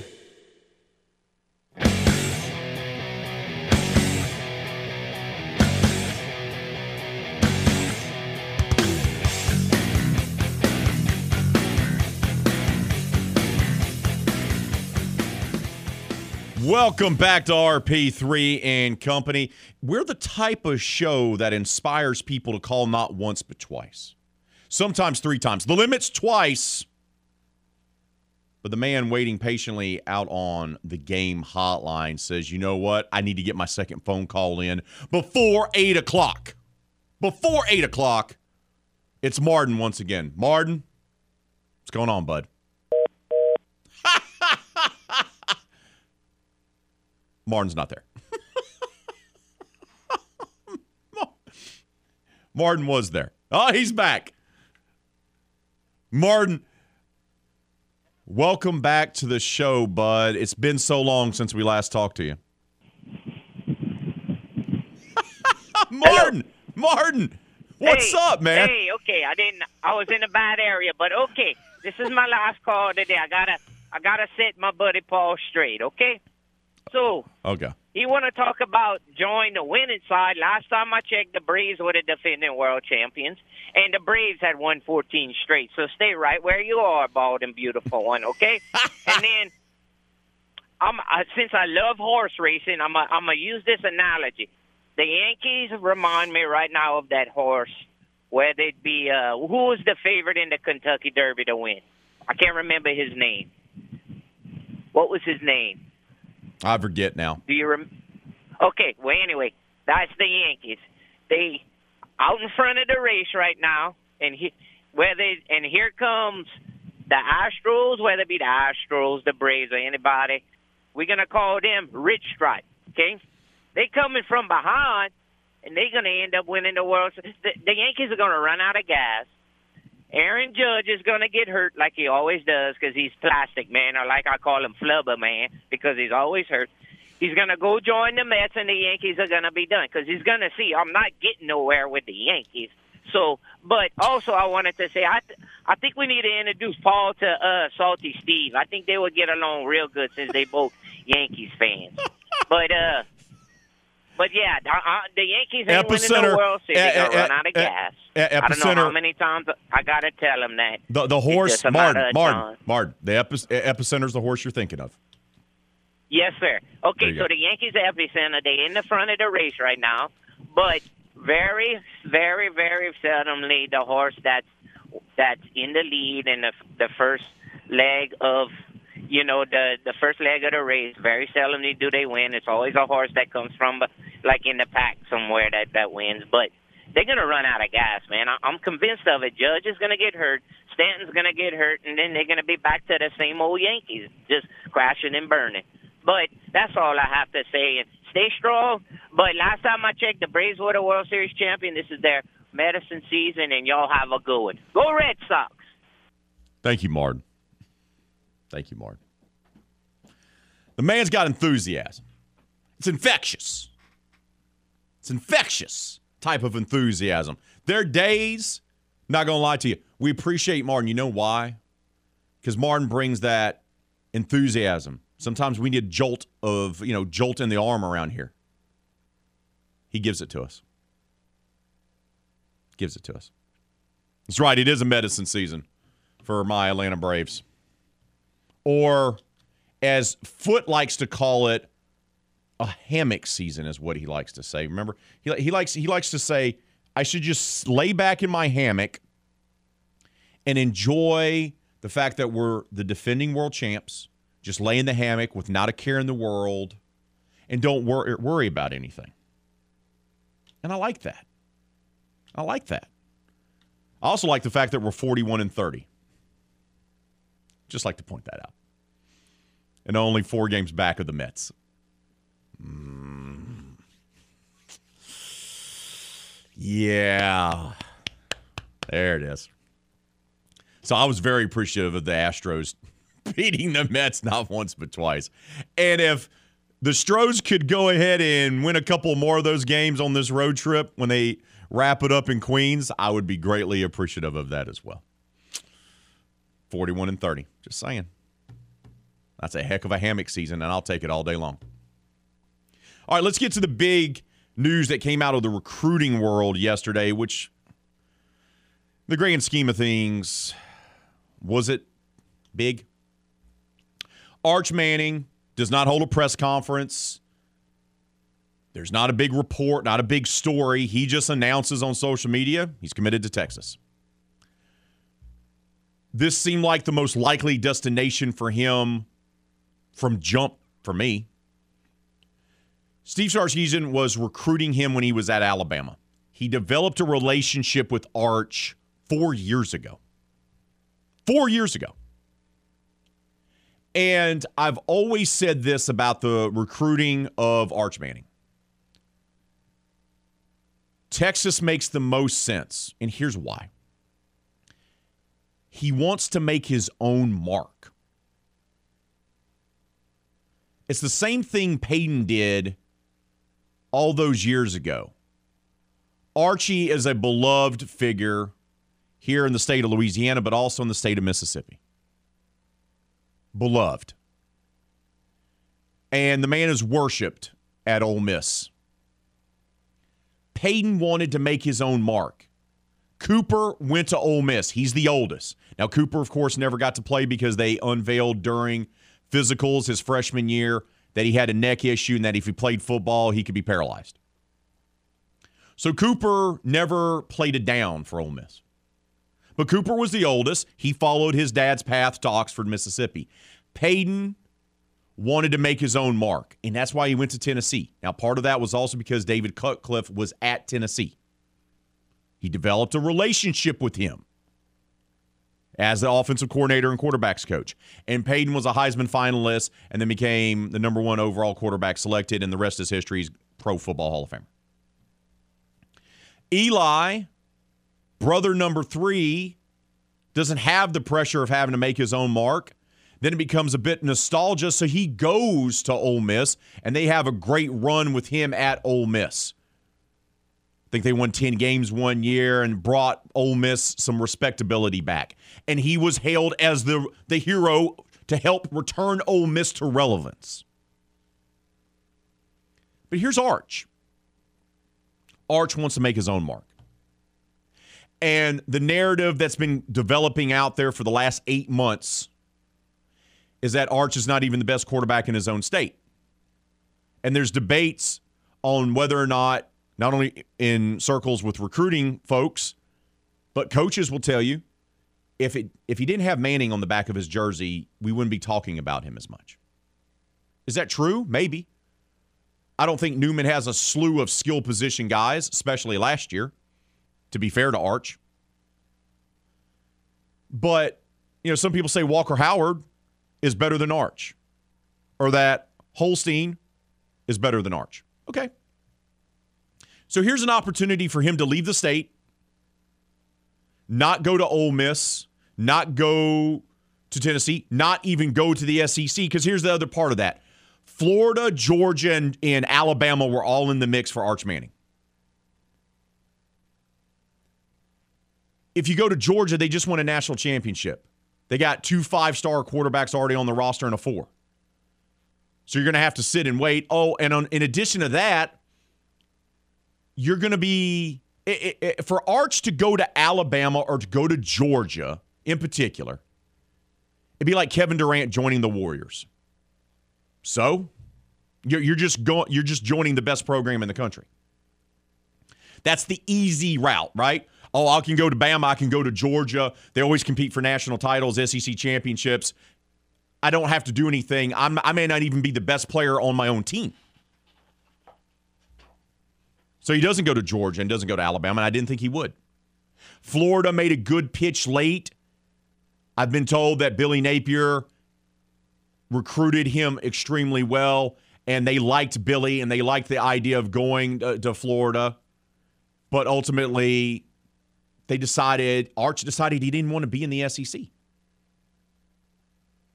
to start his career because obviously Texas is going to join the SEC. But here's the thing the bigger thing he can go to Texas, and if he wins at Texas, if he's the guy that can turn Texas around from being a team that wins seven games and goes to the Alamo Bowl to a team that can actually compete for the college football playoff, I'm not talking national championships. I'm talking about just competing for getting into the college football playoff one year. He's going to be beloved by those Hook'em Horn fans over in Austin and throughout the state of Texas and Texas has been down. He can go to Texas and turn. If Sark can put the pieces around him, he can be the guy that's going to be remembered as the kid that turned Texas around. Not joining the bandwagon of Georgia and Bama. He was never going to LSU. Sorry, that's a discussion we can have for another day. He can go to Texas with a guy that he trusts, a guy that recruited him starting four years ago. And if he can turn Texas around, he'll become a legend and make his own mark and not do it in the same conference that his dad, his uncles, and his grandfather did it in. So when that news came out yesterday, I was not a bit surprised. And shout out to him for doing it the day before media members start to descend on Nicholls for the Manning Passing Academy, which – he's going to be at, of course. Go ahead and get this out of the way. Yeah, I'm committed. Thanks. Done. Could have done it at the academy. Decided not to. Just saying. Got to take a timeout. Wrap up hour number two. Update the poll question of the day. That's all coming up next, right here on the game 1037 Lafayette, 1041 Lake Charles, Southwest Louisiana Sports Station, and your home for the LSU Tigers and Houston Astros.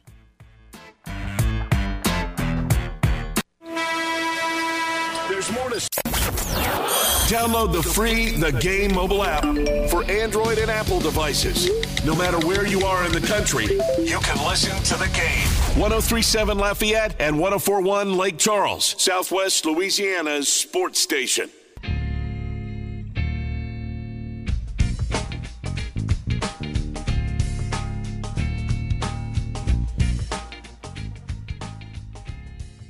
Houston Astros head to the Bronx. They're already there.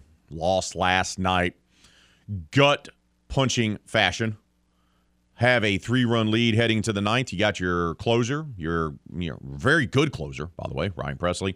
And he coughs up a three run jack. And then they give up the game winning hit to Aaron Judge, losing to the Yankees by one run. The two best teams in the American League will get back at it tonight, and you can listen to it live right here on the game. First pitch is going to be at 6:10 once again. Astro launch with Robert Ford and Steve Sparks will begin at 5:35. So you'll have crunch time with Miguez and Mesh, an abbreviated version of that, but they're going to lead you right into Astros pregame at 5:35. Then first pitch scheduled for 6:10 from the Bronx. That's Astros at Yankees live right here on the game. 1037 Lafayette and 1041 Lake Charles, Southwest Louisiana Sports Station. Let's check in on the poll question of the day. We asked you now that the College World Series Championship Series is set, Oklahoma, Ole Miss, Boomer Sooner versus Hotty Toddy. How's it going to go down? Who's going to win the College World Series? That begins on Saturday. Right now, 51% of you say Ole Miss, 49% say Oklahoma. Steve says, not Ole Miss. Pulling for another SEC team is like pulling for Martin to get out of the fourth grade. Both have never accomplished the feat as of yet. Oh, here's the saltiness. Here's the saltiness. I'm trying to bring people together, you two. Steve, I thought you said no salt Friday. I thought that was a thing. Isn't that the thing with Steve? Uh, it's supposed to be a thing, but he said he was foregoing that this week. Oh, wow. Wow. Come on. Uh, I actually agree with Steve, not about the thing about Martin in fourth grade, because I'm not going to say I'm not. I'm not. That, I, that's not me. I will say this. People ask me, RP3. Hey man, that team's playing for a national championship. It's from your conference. It's from your division. Hey, that team's playing for the Super Bowl. They're from your division. They're from your conference. You're going to root for them? The answer is always, always it has always been this way and always will be, by the way. No. I root for my team. That's all I care about. I care about my team. I don't root for other people's teams.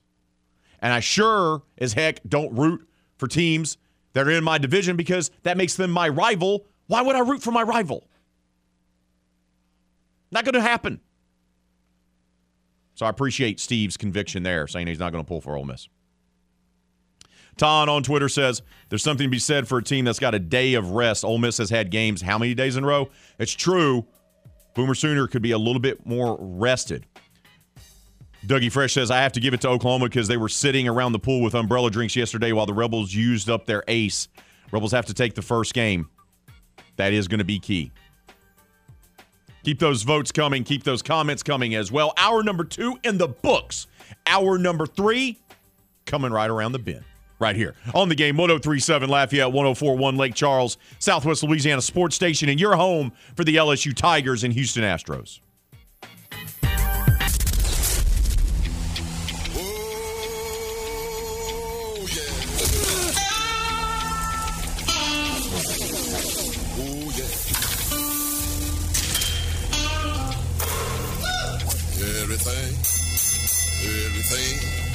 Everything, gonna be all right this morning.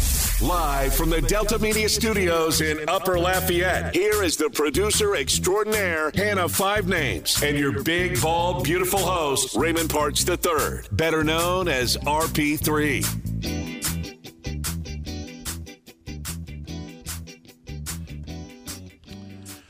Phone is blowing up from Red Sox fans and Yankees fans texting me, messaging me on the Twitters.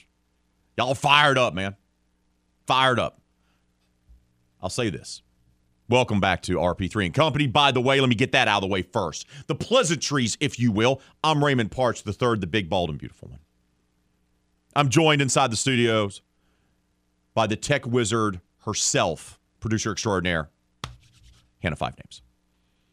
And the enthusiastic yelling you hear in the background is from Steve Wiley. My man's very excited. He's turned his birthday celebration into a whole week affair. Still riding high. Don't blame him. Man's got a lot of great energy. The intern is around here somewhere. He's hiding. I'm not for sure. Maybe he feels like he did something wrong. We'll get to Daryl later. So, lots of baseball talk this morning as expected. I will say this Yankees, Red Sox, I'm not getting involved with y'all, y'all stuff. Y'all got mess. Y'all are messy. I get it. You hate each other. You hate each other. I get it. I understand. I don't care for my rivals either. If somebody out there was a Philadelphia Phillies fan, I'm going to pray for you, first of all, because you make poor decisions. But that being said, I'm not going to care for their team. And I stand by this. It bothers me to my core. SEC chant guy, talking to you this morning directly. I know you're listening on your radio dial or on the free game mobile app for Apple or Android devices. Why are you rooting for a conference? I don't root for conferences. I don't root for divisions. I don't root for districts. That's how I'm built. I root for my team. I don't root for players either, by the way. A lot of people out there root for players. had somebody tell me one time, I'll root for the player. I don't care about the team. What? It's a team game. It's a team sport. What do you mean you're not rooting? This isn't golf. This isn't golf. This isn't tennis. This isn't NASCAR. It's a team game played by multiple individuals. And if one guy doesn't do his job or one gal doesn't do her job, the team does not win. It's a team game. Many of you believe that football is, in fact, not a team game, which infuriates me to no end. As if the quarterback does everything. It's not how football works. It's as if you've never played it or watched it. Team game, football, team game, baseball, team game, basketball, team game, even though the NBA markets itself as not a team game and it's become a global game because of that. It's a team game. I don't stop rooting for my team. I didn't stop rooting for the Braves when they were bad and horrendous for most of my childhood. I didn't stop rooting for them when my favorite player, my favorite player of all time is Dale Murphy.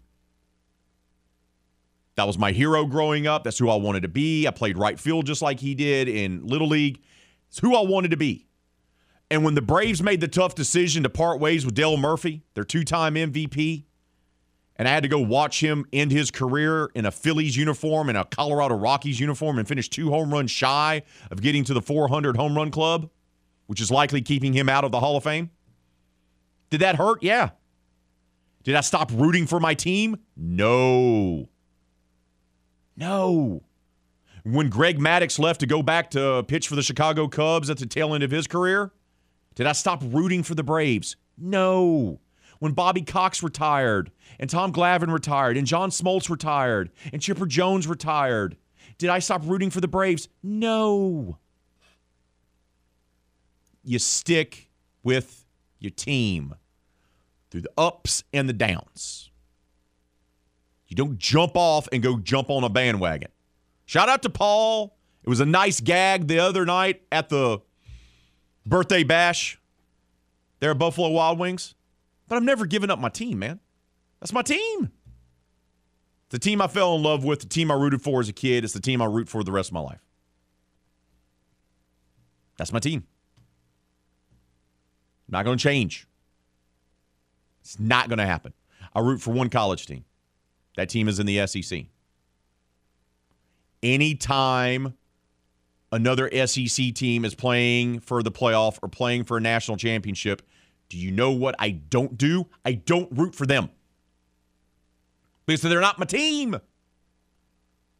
Well, you got to have conference pride. Who says? Conferences change all the time. Teams are coming and going out of conferences all the time. The footprint of a conference is changing the last 20 years drastically. I don't have conference pride. I don't give two shakes of anything about a conference or division. I care about winning said division. I care about winning said conference. And I care about winning championships and about my team doing that.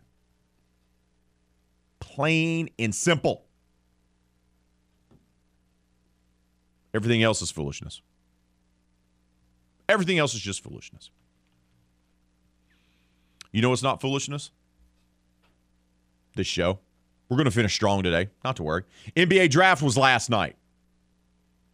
Orlando Magic take the young power forward out of Duke instead instead of Jabari Smith out of Auburn. Smith actually falls the three to Houston, just falls right in their lap. Rockets would later take Tari Eason out of LSU with the 17th overall pick. They got a lot of length with those two guys. Those two guys can flat out ball, man. Rockets got themselves two good players. Oklahoma City was also immensely active. They already had two lottery picks to begin with. They end up getting a third as the Knicks are trying to free up salary cap space to go after Brunson with the Dallas Mavericks. So they forego a lottery pick and then traded Kemba Walker to Detroit to free up all this salary cap space so they could go out and make a run on Brunson. When the Knicks make decisions to make runs at free agents, it typically does not work. Does not work. Does not work. And then the Pelicans, they got themselves a mammoth. This guy's built like a power forward, but he plays guard. Just he's huge. He's like six foot seven, six foot eight, Australian. Developed his game in the G League, and that's what the G League should probably be utilized for moving forward. I think that's what the NBA would like to do about that. I am higher on Jabari Smith in the top of the draft. Others like Matt Miguez loves the young man from Duke. And that's okay. I just think Smith's skill set fits perfectly in the modern NBA. That's just me. But Pels get their guy. Also pick up a couple second rounders, but key for them, as reported by others like Christian Clark and Andrew Lopez and others, locking up the lottery, he takes the 15th roster spot for this team. What are they going to do with their two second round picks they drafted? They have some roster decisions to make. We know Devonte Graham is someone they're more than likely going to part ways with. Can they find someone to trade him to? Maybe package one of the 17,000 second round picks they have and send him to another team and get a future pick in return? Or are they going to be forced just to cut him? That could be a possibility. We already know they're thinking about trading Jaxson Hayes. Do they do that before the season or could they just keep him? So I don't know. They right now, if they sign their lottery pick, they don't have a spot for the other two guys they drafted last night. Now they can probably stash them and put them in the G League. So there's some roster decisions that are going to have to be made and some tough decisions that are going to have to be made with the New Orleans Pelicans. Of course, we'll talk more about that when Chris Connor from Boot Crew Media will join us coming up at 8:30 to recap the Pelicans haul from last night's draft and just talk about the draft overall. Of course, we also touched base on the Houston Astros losing, blowing a three run lead in the bottom of the ninth. Ryan Pressly had one of those meltdowns that he likes to have once a year, essentially. And the bullpen betrayed the Stros in a game that featured four three run home runs, two by each team. Bregman does look good, though. Looks like he's starting to, you know, man, he, he looks better and better every day. So even though it's a loss,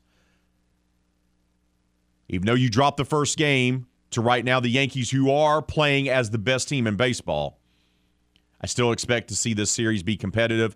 They'll get back to action tonight. You can listen to that game live right here on the game, of course. 610 first pitch from the Bronx the boogie down.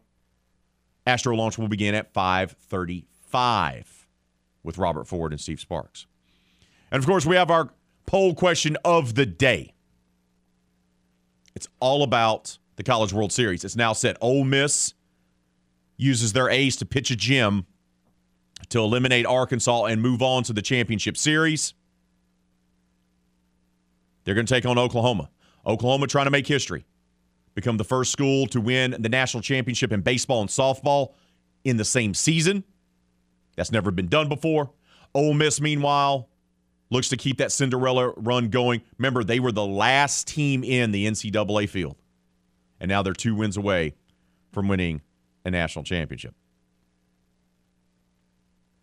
Let's head out to the hotline. Welcome on Jamie, who has something to say about our poll question of the day. Jamie, what's on your mind, brother? Thank you for waiting.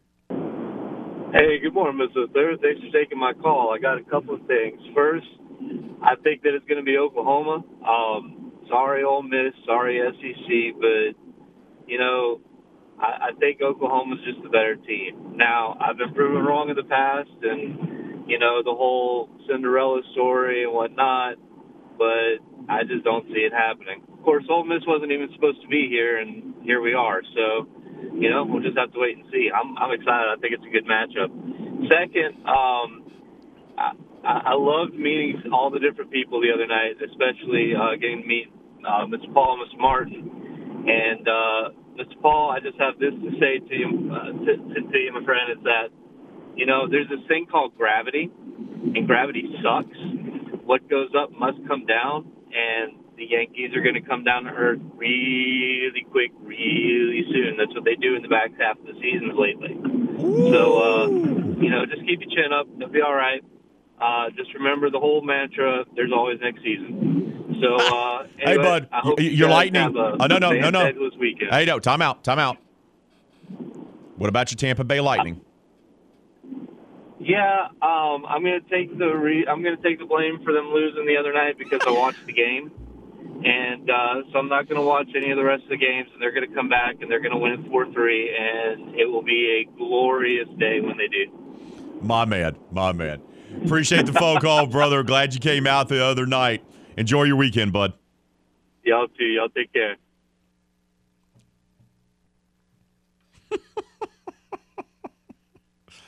Outstanding, outstanding. Plenty of great phone calls today. You know what? After kind of a lackluster week, you guys delivered. You out there listening right now, you stepped up to the plate and delivered with great comments on our poll questions and great phone calls. We had to really battle it out and pick this week's game changer of the week. And that distinction, that title goes to Chad.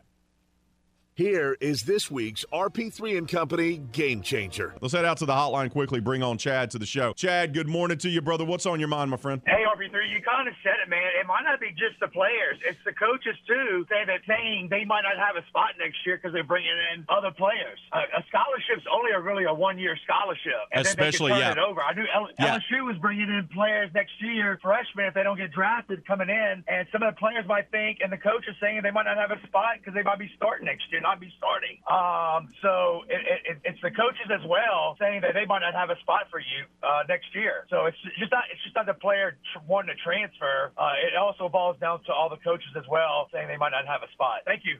Appreciate the phone call, Chad. That was this week's RP3 and Company Game Changer of the Week.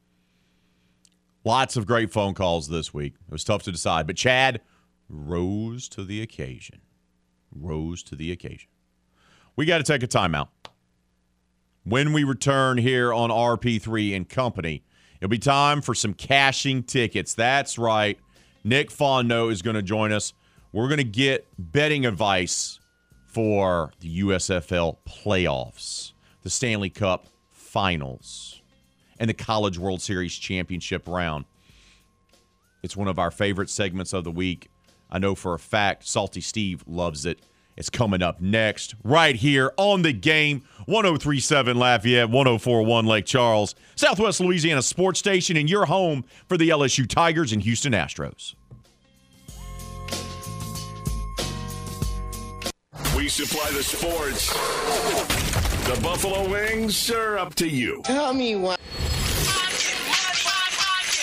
Tired of having your pockets emptied out due to bad sports bets? 20. Hit me. 21. Hit me. 22. Listen up because it's time to take down some notes and get paid with advice from semi pro gambler Nick Fontenot. I get so nervous when I gamble. I'm so silly. Here is cashing tickets on 1037 The Game, Acadiana's sports station, simulcast on Stadium 32.3. Nick, how much money did you make this past weekend, bud, betting on the uh, young Englishman who looks like he's 12 years old to win the U.S. Open? Uh, I I had Zalatoris, man. I had him the whole way, and that, that putt looked like it was going in. Oh, it I was- did. It did. I thought I was going to a playoff and I was going to win some money, and it just didn't happen. That was a great putt from Zalatoris. I also think it was a great pick by me, even though it didn't win. But uh, but no, I didn't make any money on Fitzpatrick. oh man. All right. Let's get to the College World Series because now we have our championship series set. Best two out of three wins. It begins Saturday night, 7 o'clock Eastern. Oklahoma feels like a team of destiny, Nick, right? They uh, got hot at the right time, marched through the regionals and super regionals as a road team, and have just been a- almost unbeatable during this postseason run. And they're trying to become the first school to win the baseball national championship and the softball national championship in the same season. It's never been done. On the other side, there's Ole Miss, the last team to get into the actual NCAA field. They took the last spot. They were going to fire their coach in the middle of the season. Yet here they are, two wins away from a national championship. What's the betting line opening up for this College World Series National Championship Series, and how are you playing it? I mean, you could almost argue that Ole Miss is a team of destiny as well. Like both of these teams have like a destiny storyline of you know we're doing we're we're playing with house money almost. And the betting line right now has Ole Miss as the favorite, minus one twenty five. Yes, they were the last team in, but man, they've been playing really well. And I remember I told you last week Texas was my pick to win it, but you asked me for a dark horse, and it was definitely Ole Miss instead. Playing with house money, nothing to lose mentality that I feel like they've had all week long. And I actually decided to put some money on Ole Miss this whole week through in every game, and so I've uh, I've won a little bit with Ole Miss. So right now I- I'm going to stick with a minus 125 to win the series. Uh, Ole Miss, I think that's that's where the money should be. They are the last team in, but right now I think they're playing the best baseball. And I, and, and I think if you really think about it, they just had a bad season, right? I, I, we we thought they were talented. They just had some struggles, and once they got in, they decided to turn it on. I think they're going to win it all. Take Ole Miss minus 125. Going with the Rebels to win it all. All right, give us some interesting side bets for the College World Series. What's out there? If if I don't know what I'm doing and I just know I want to bet on Ole Miss, but while I'm there at the sports book, what are some other things I can bet on for the College World Series? Well, so there's not a whole lot of side bets to bet on on on the College World Series simply because it's one of those sports where I think Vegas is still thinking there may be a chance for some illegal activity to creep in, and those players are not uh, well taken care of as much as say a football or basketball team may be, and so they're not offering a whole lot of side bets. You can't bet on somebody to get a hit, or you can't bet on somebody to get pitches. Now you can't bet on over under runs on individual games. So I, I think this this series is going to go three. So whoever wins game one, I'm going to put a lot of money on the loser of game one to win game two. So I don't know who that's going to be, but I, I think this game's going to this series is going to go three. So you can look at the uh, look at the, the game one. Whoever wins that game, I think it's going to be Ole Miss. I might actually throw some money on Arkansas to I mean on Oklahoma to win game two, and then see what happens in game three. So that's kind of something that you can be looking into. But as far as like side wagers or prop bets, they're really not offering anything on uh, on the College World Series. All right, bud, let's step away from the College World Series and let's look at the Stanley Cup finals. Yeah, man, Avalanche, they sure do look like they're the team, right? Uh, Tampa Bay Lightning, two time defending champs. Uh, they got their work cut out for them. How are you betting game five? The Avalanche look really good. I mean, I think they've been the best team all year long, and I was kind of hoping, of, I won't say hoping, but kind of thinking that that, that championship pedigree at Tampa Bay would creep through. And, and the series is not over. And 3 1, coming back from 3 1 happens a lot more frequently in hockey than it does in basketball and baseball. So the Lightning are not exactly out of it, but I think the Avalanche are too good. What I'm going to be betting is I'm going to be betting the under. The under in, in the next game is five and a half uh, goals. I, I think it's going to be it's going to be tight games. Now they've been scoring a lot of goals in this series. They had a 7-0 game in game two, and every game has been pretty high scoring. But I think it's going to stay under because I don't think Tampa Bay is going to go out without a fight. And I think the goaltender, they have a really good goaltender. I think he's going to come in and, and play well. So eh, I like the under in, in the rest of the game. If it goes, if, it, if the series ends in five, I like the under. If it goes six or seven, I like the under in every game. I think it's going to be some 2 1, some 3 2 type of games. They're all going to be five, five and a half. So I think you can make a little bit of money. However long this series lasts, you can make some money betting unders. Betting unders. But if you had to place money right now, do you think they get it done in game five, or do you think this goes Lightning because of their experience? They can push it to game six or seven. Man, that's that's that's tough. I, I think I think it's going to end in five because the game's in Colorado, right? Or it's the game's in Denver. So I, I think I think the Avalanche are going to get it done. I think they're just too good. And as much as I like the Lightning and their, you know, like they said, their pedigree, back-to-back Stanley Cup champions, I thought they were going to get it done and win three in a row the Avalanche are a really, really good team, and I think that's going to be too much for them to overcome. So I do think that it's going to end in five, but I don't think it's going to it's going to be like a, a blowout game. I think the Lightning are going to fight. I think it's going to be a two-one. It might even go into overtime, but I think the Avs get it done. We're talking with Nick Fontenot. He's semi-pro gambler, a man who likes to have a little extra scratch in his back pocket on the weekend. Who doesn't? He joins us here on RP3 and Company for cash and tickets. All right, bud. Let's do USFL playoffs. The Breakers are in the playoffs. There we go. As we all predicted, as you laid that money on very, the very first week of the season, you knew this before anyone else. How are you betting, or what are the betting lines for the USFL playoffs that are going to be played in front of no one? And how are you betting them?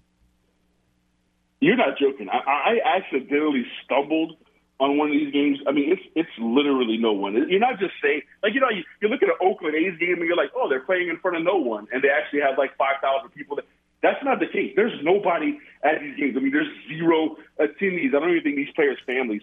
I don't, and, and, and, I don't, I don't know if it's it's like pandemic reasons or just no one's showing up. I, no one's been able to explain it to me yet. But continue. Yeah, Sorry. it's unbelievable. Yeah, these these, these games are unattended and uh, I think for the most part unwatched. But we're gonna we're gonna tune in a little bit because we're gonna have a little bit of cash in the game. That's that's what this is all about. And so I'm definitely taking the Breakers. They're they're plus five. The money line is 175. I'm rolling with the money line. The Breakers are taking on the Birmingham Stallions, even though the Birmingham is the home team. But Ray, it doesn't matter. Nobody goes to the games. There's no home field advantage. The Birmingham Stallions doesn't even matter. Like nobody's going, so the home field advantage doesn't matter. Let's take the Breakers plus 175 in the other game. New Jersey taking on Philadelphia. No clue. I, I, don't know anything about any of these teams. Honestly, I don't know anything about the USFL. I found out the playoffs were happening five minutes. ago. So we're, we're going. We're, we're, we're going to go Breakers. We're going to go Generals at minus 200. Get a little, get a nice little parlay right there. Let's see what that is. Breakers, Generals on the parlay. You can get that'll give you a, a plus 312 on the parlay. So Breakers Generals parlay. Let's win some money like that, plus 300 on the parlay. Let's go. Let's go. USFL championship for the Breakers. Can't wait to get the championship t shirt, bud. Yeah, now I'm all in. I'm uh, all uh, in on uh, this. All in. All in. Appreciate your time, brother. Enjoy your weekend. We'll talk to you next week, bud. All right, man. See you. we got to take a timeout. But before we do, look, we know you're gearing up for the fall. We know you love to entertain at the casa, right? At your home.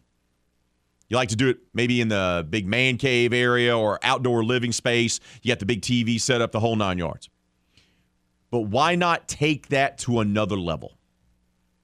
You need to go reach out to my friends at Lafayette Marble and Granite. Because look, they are the South's largest cultured marble factory, and they pride themselves on earning your business. They provide show stopping marble countertops for your kitchens and your bathrooms. You already knew that, but they can take your man cave, they can take your outdoor living space to another level and help your home become the envy of the neighborhood during game days. Go visit their website, lmgelite.com. today. That's lmgelite.com to learn more about all the sensational services and the great products that they have to offer. Live inventory is updated every single Wednesday. Visit lmgelite.com or simply stop by their showroom located on I-49 North across from Hub City Ford. Lafayette Marble and Granite, they're looking to earn your business and trust me, earn it they will. We got to take a timeout. When we return here on RP3 and Company, we'll recap the draft and talk about exactly what the New Orleans Pelicans did last night. Are those players good fits? Did they reach? Did they not reach? With Chris Connor of Boot Crew Media will be joining us coming up live next, right here on the game 1037 Lafayette, 1041 Lake Charles, Southwest Louisiana Sports Station, and your home for the LSU Tigers and Houston Astros. Sign up right now for the Game Rewards Club at 1037thegame.com so you can score tickets, gift certificates, and more. This is the game 1037 Lafayette and 1041 Lake Charles, Southwest Louisiana's sports station.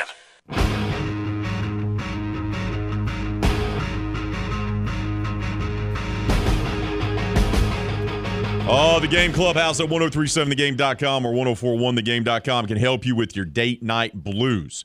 That's because once you become a member of our rewards club, you're going to have the opportunity to score excellent prizes, like a $150 gift certificate to Mr. Lester's Steakhouse at Cypress Bayou.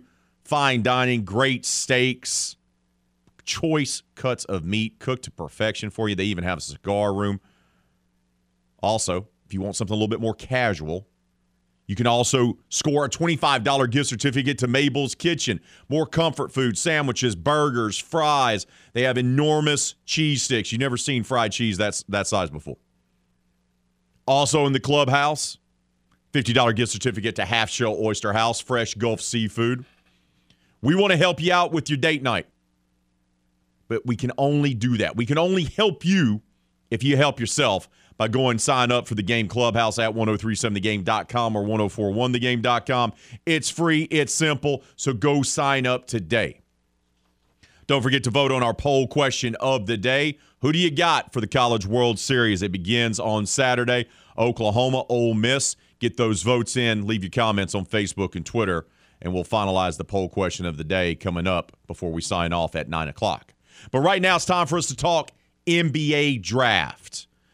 Pelicans sure does seem like they got their guy.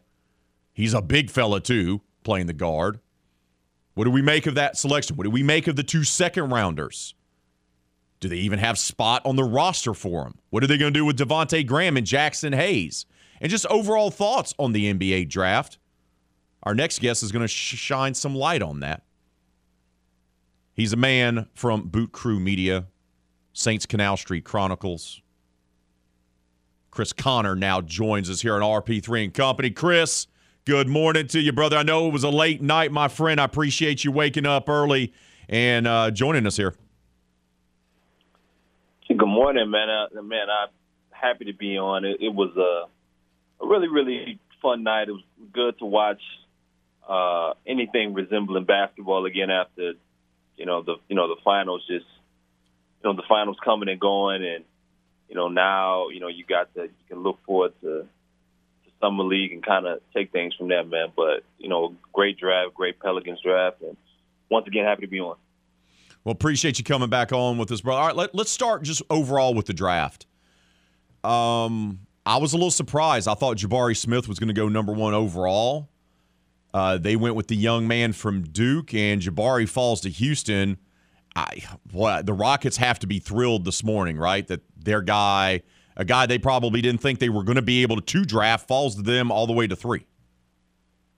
Yeah, you know, absolutely, man. I mean, uh, you know, it kind of, you know, if you were if you were up, you know, late, early into the into the morning yesterday, um, you know, you kind of saw that Vegas was first on this, and you know, they had kind of, you know, showed showed their hand, and everybody was saying, you know, man, what you know, what does Vegas know that everyone else doesn't know? It was it was clear, or, or it seemed that Jabari would be the pick, and then Woj ended up uh, tweeting uh, late in the morning that, you know, uh, based off of what you know he gathered, or you know, that Jabari was still going to be the number one all pick. That not changed again, and then of course, you know, the Magic, you know, ended up going with Paolo. So it was definitely a surprise. But I, I mean, look, I mean, if, if we're talking about talent, if we're talking about potential, you know, I mean, to me, you know, my opinion, I think you can you can make an argument for multiple guys.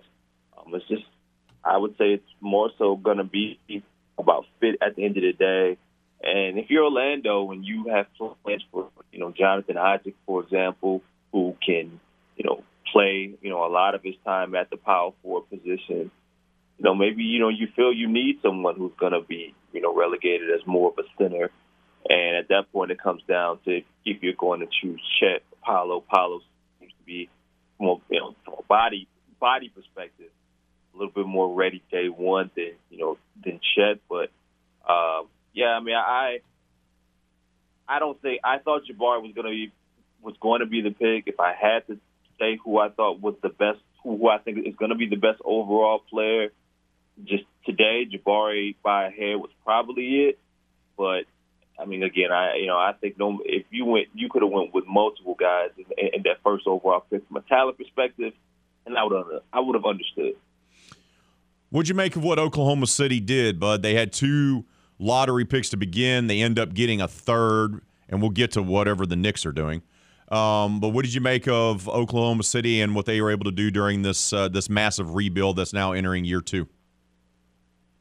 Well, you know, it's interesting. I mean, I'm just curious to see, or you know, or to know like what their overall plan is. Uh, you know, how does Shea Gilchrist Alexander fit into it? You know, do they do they are they going to be looking to move him soon and build around? You know, whether it be Chet Holmgren or you know if you know if if Ousmane Dieng ends up ends up uh, you know reaching the potential that so many in the Pelicans community were interested in, or you know maybe it's someone else that we're not, that we're not fully considering or thinking about right now. So I mean, I you know it's just I I mean, but I love what they did from a potential perspective. They're gonna be really skinny, you know. But I I enjoy Chet Holmgren's his potential on the floor, and I like his demeanor, man. And, you know, and I think that you know, at worst, you know, when you're talking about someone that has you know that has talent, you know, uh, flaws and all, their mind is right, if they believe that they're gonna be great, you know, who are any of us to tell them that they won't? And you know, I think he's a you know he's someone who welcomed going to Oklahoma City.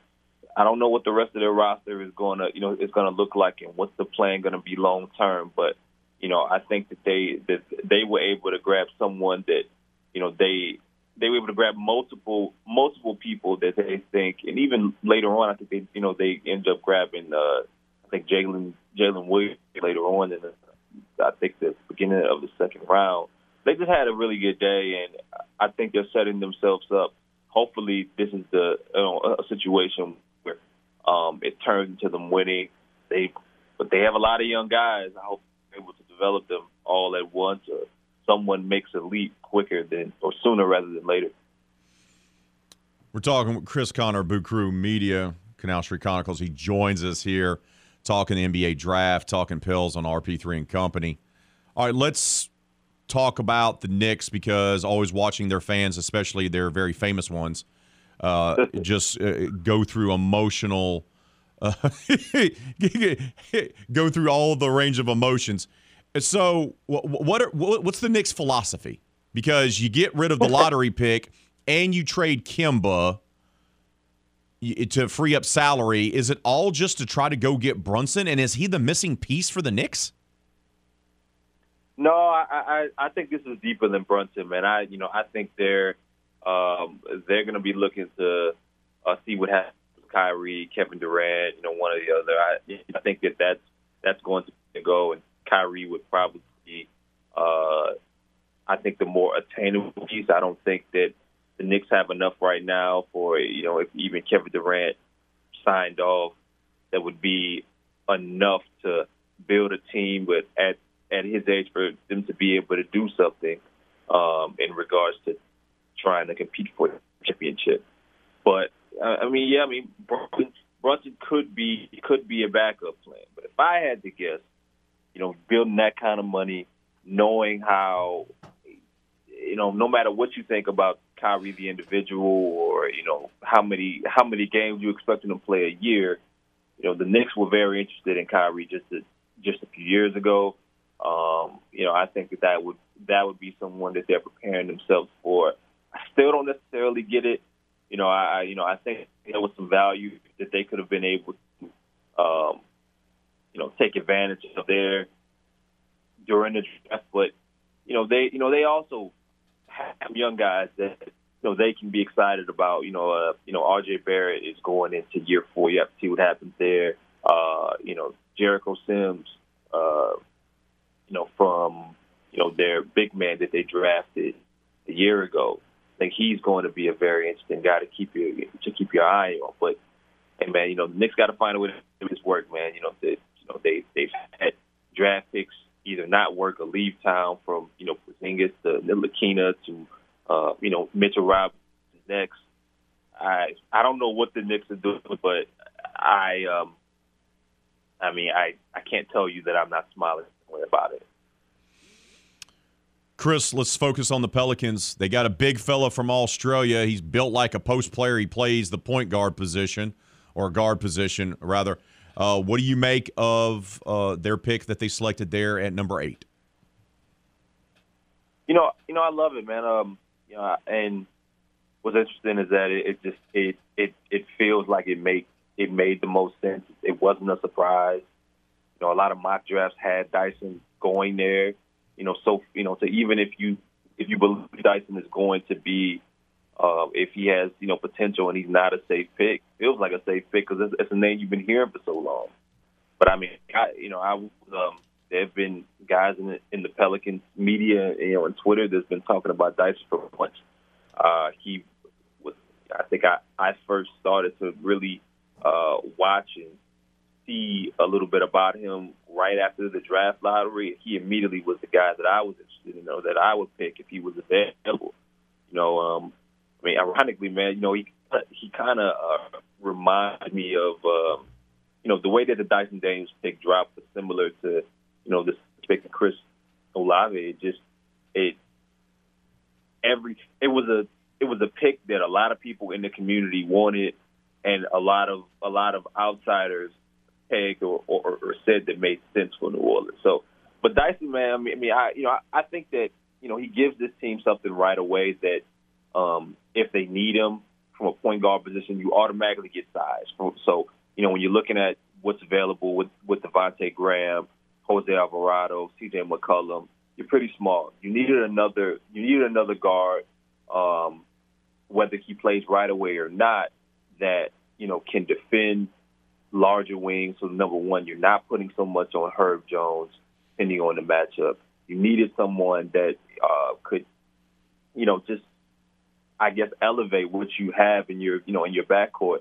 And you know, when you look at what they're building, it's so many different individuals that are six seven, six eight, that that's giving you the opportunity to uh, be completely flexible on a basketball floor. Dyson seems to fit that line of thinking and it shows a team that for the first time, man, that you know, in a very, you know, maybe ever since they've been in New Orleans, they're building like a program. They're building guys that fit their mold, right? The Pelicans have a double mold, they have a system, they have a you know, to say, all right, this is what we want out of an individual. You know, we need you to be, we want you to be smart on the floor. We want you to be aggressive defensively. We know, you know, we'll worry about the upside. If you have a shot that isn't that isn't necessarily 100% right today, it doesn't worry, you know, or, or we won't worry about it because we have we have guys in you know in uh in house. We have a particular guy in in house that has been proven to be able to help and fix these things. But I love Dyson, man. I love his mentality. I love his mindset. I love his game. Um, I think that there's some offensive potential there that is talked about enough. And, um, you know, he's going to be someone who fits. And uh, I think Pelicans fans are going to love this guy, how he fits around some of the superstar talent they have already. Chris, appreciate your time as always, brother. Can't wait to have you back on. Enjoy your weekend and keep up the great stuff. Tell the people how they can follow you on social media and where to go to get all your stuff, man. You guys can follow me on on Twitter at impatient bull. Uh, follow follow the Bull Crew Media team. Follow Popel's Talk. Um, if you know about the spaces, late night normally after games, after events, we always do that, and um, you know we'll put together you know some more YouTube content and some shows upcoming. Appreciate you having me on again, man. It's good talking to you, bud. Enjoy your weekend. That's Chris Connor Boot Crew Media, Canal Street Chronicles. We got to take a timeout, wrap up today's show, get you set up for footnotes and Kevin Foot. It will not be a glorious Friday morning.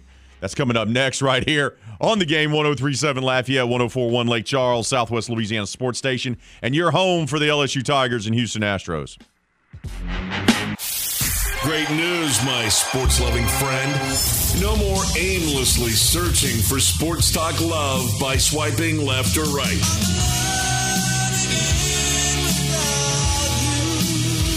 That's because you've already found the perfect match for sports talk love that is. Now back to the only lover you'll ever need. The game. 1037 Lafayette and 1041 Lake Charles, Southwest Louisiana's sports station.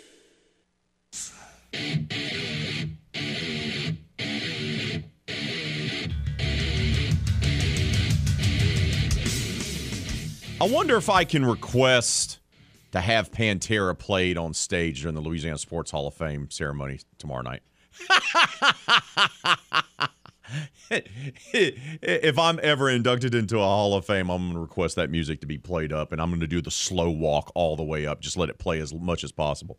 I want to take a moment to thank all of our guests today. James Yasko from the Lima Time Time podcast, Nick Fontenot, our buddy with cashing tickets, and of course, Chris Connor from Boot Crew Media.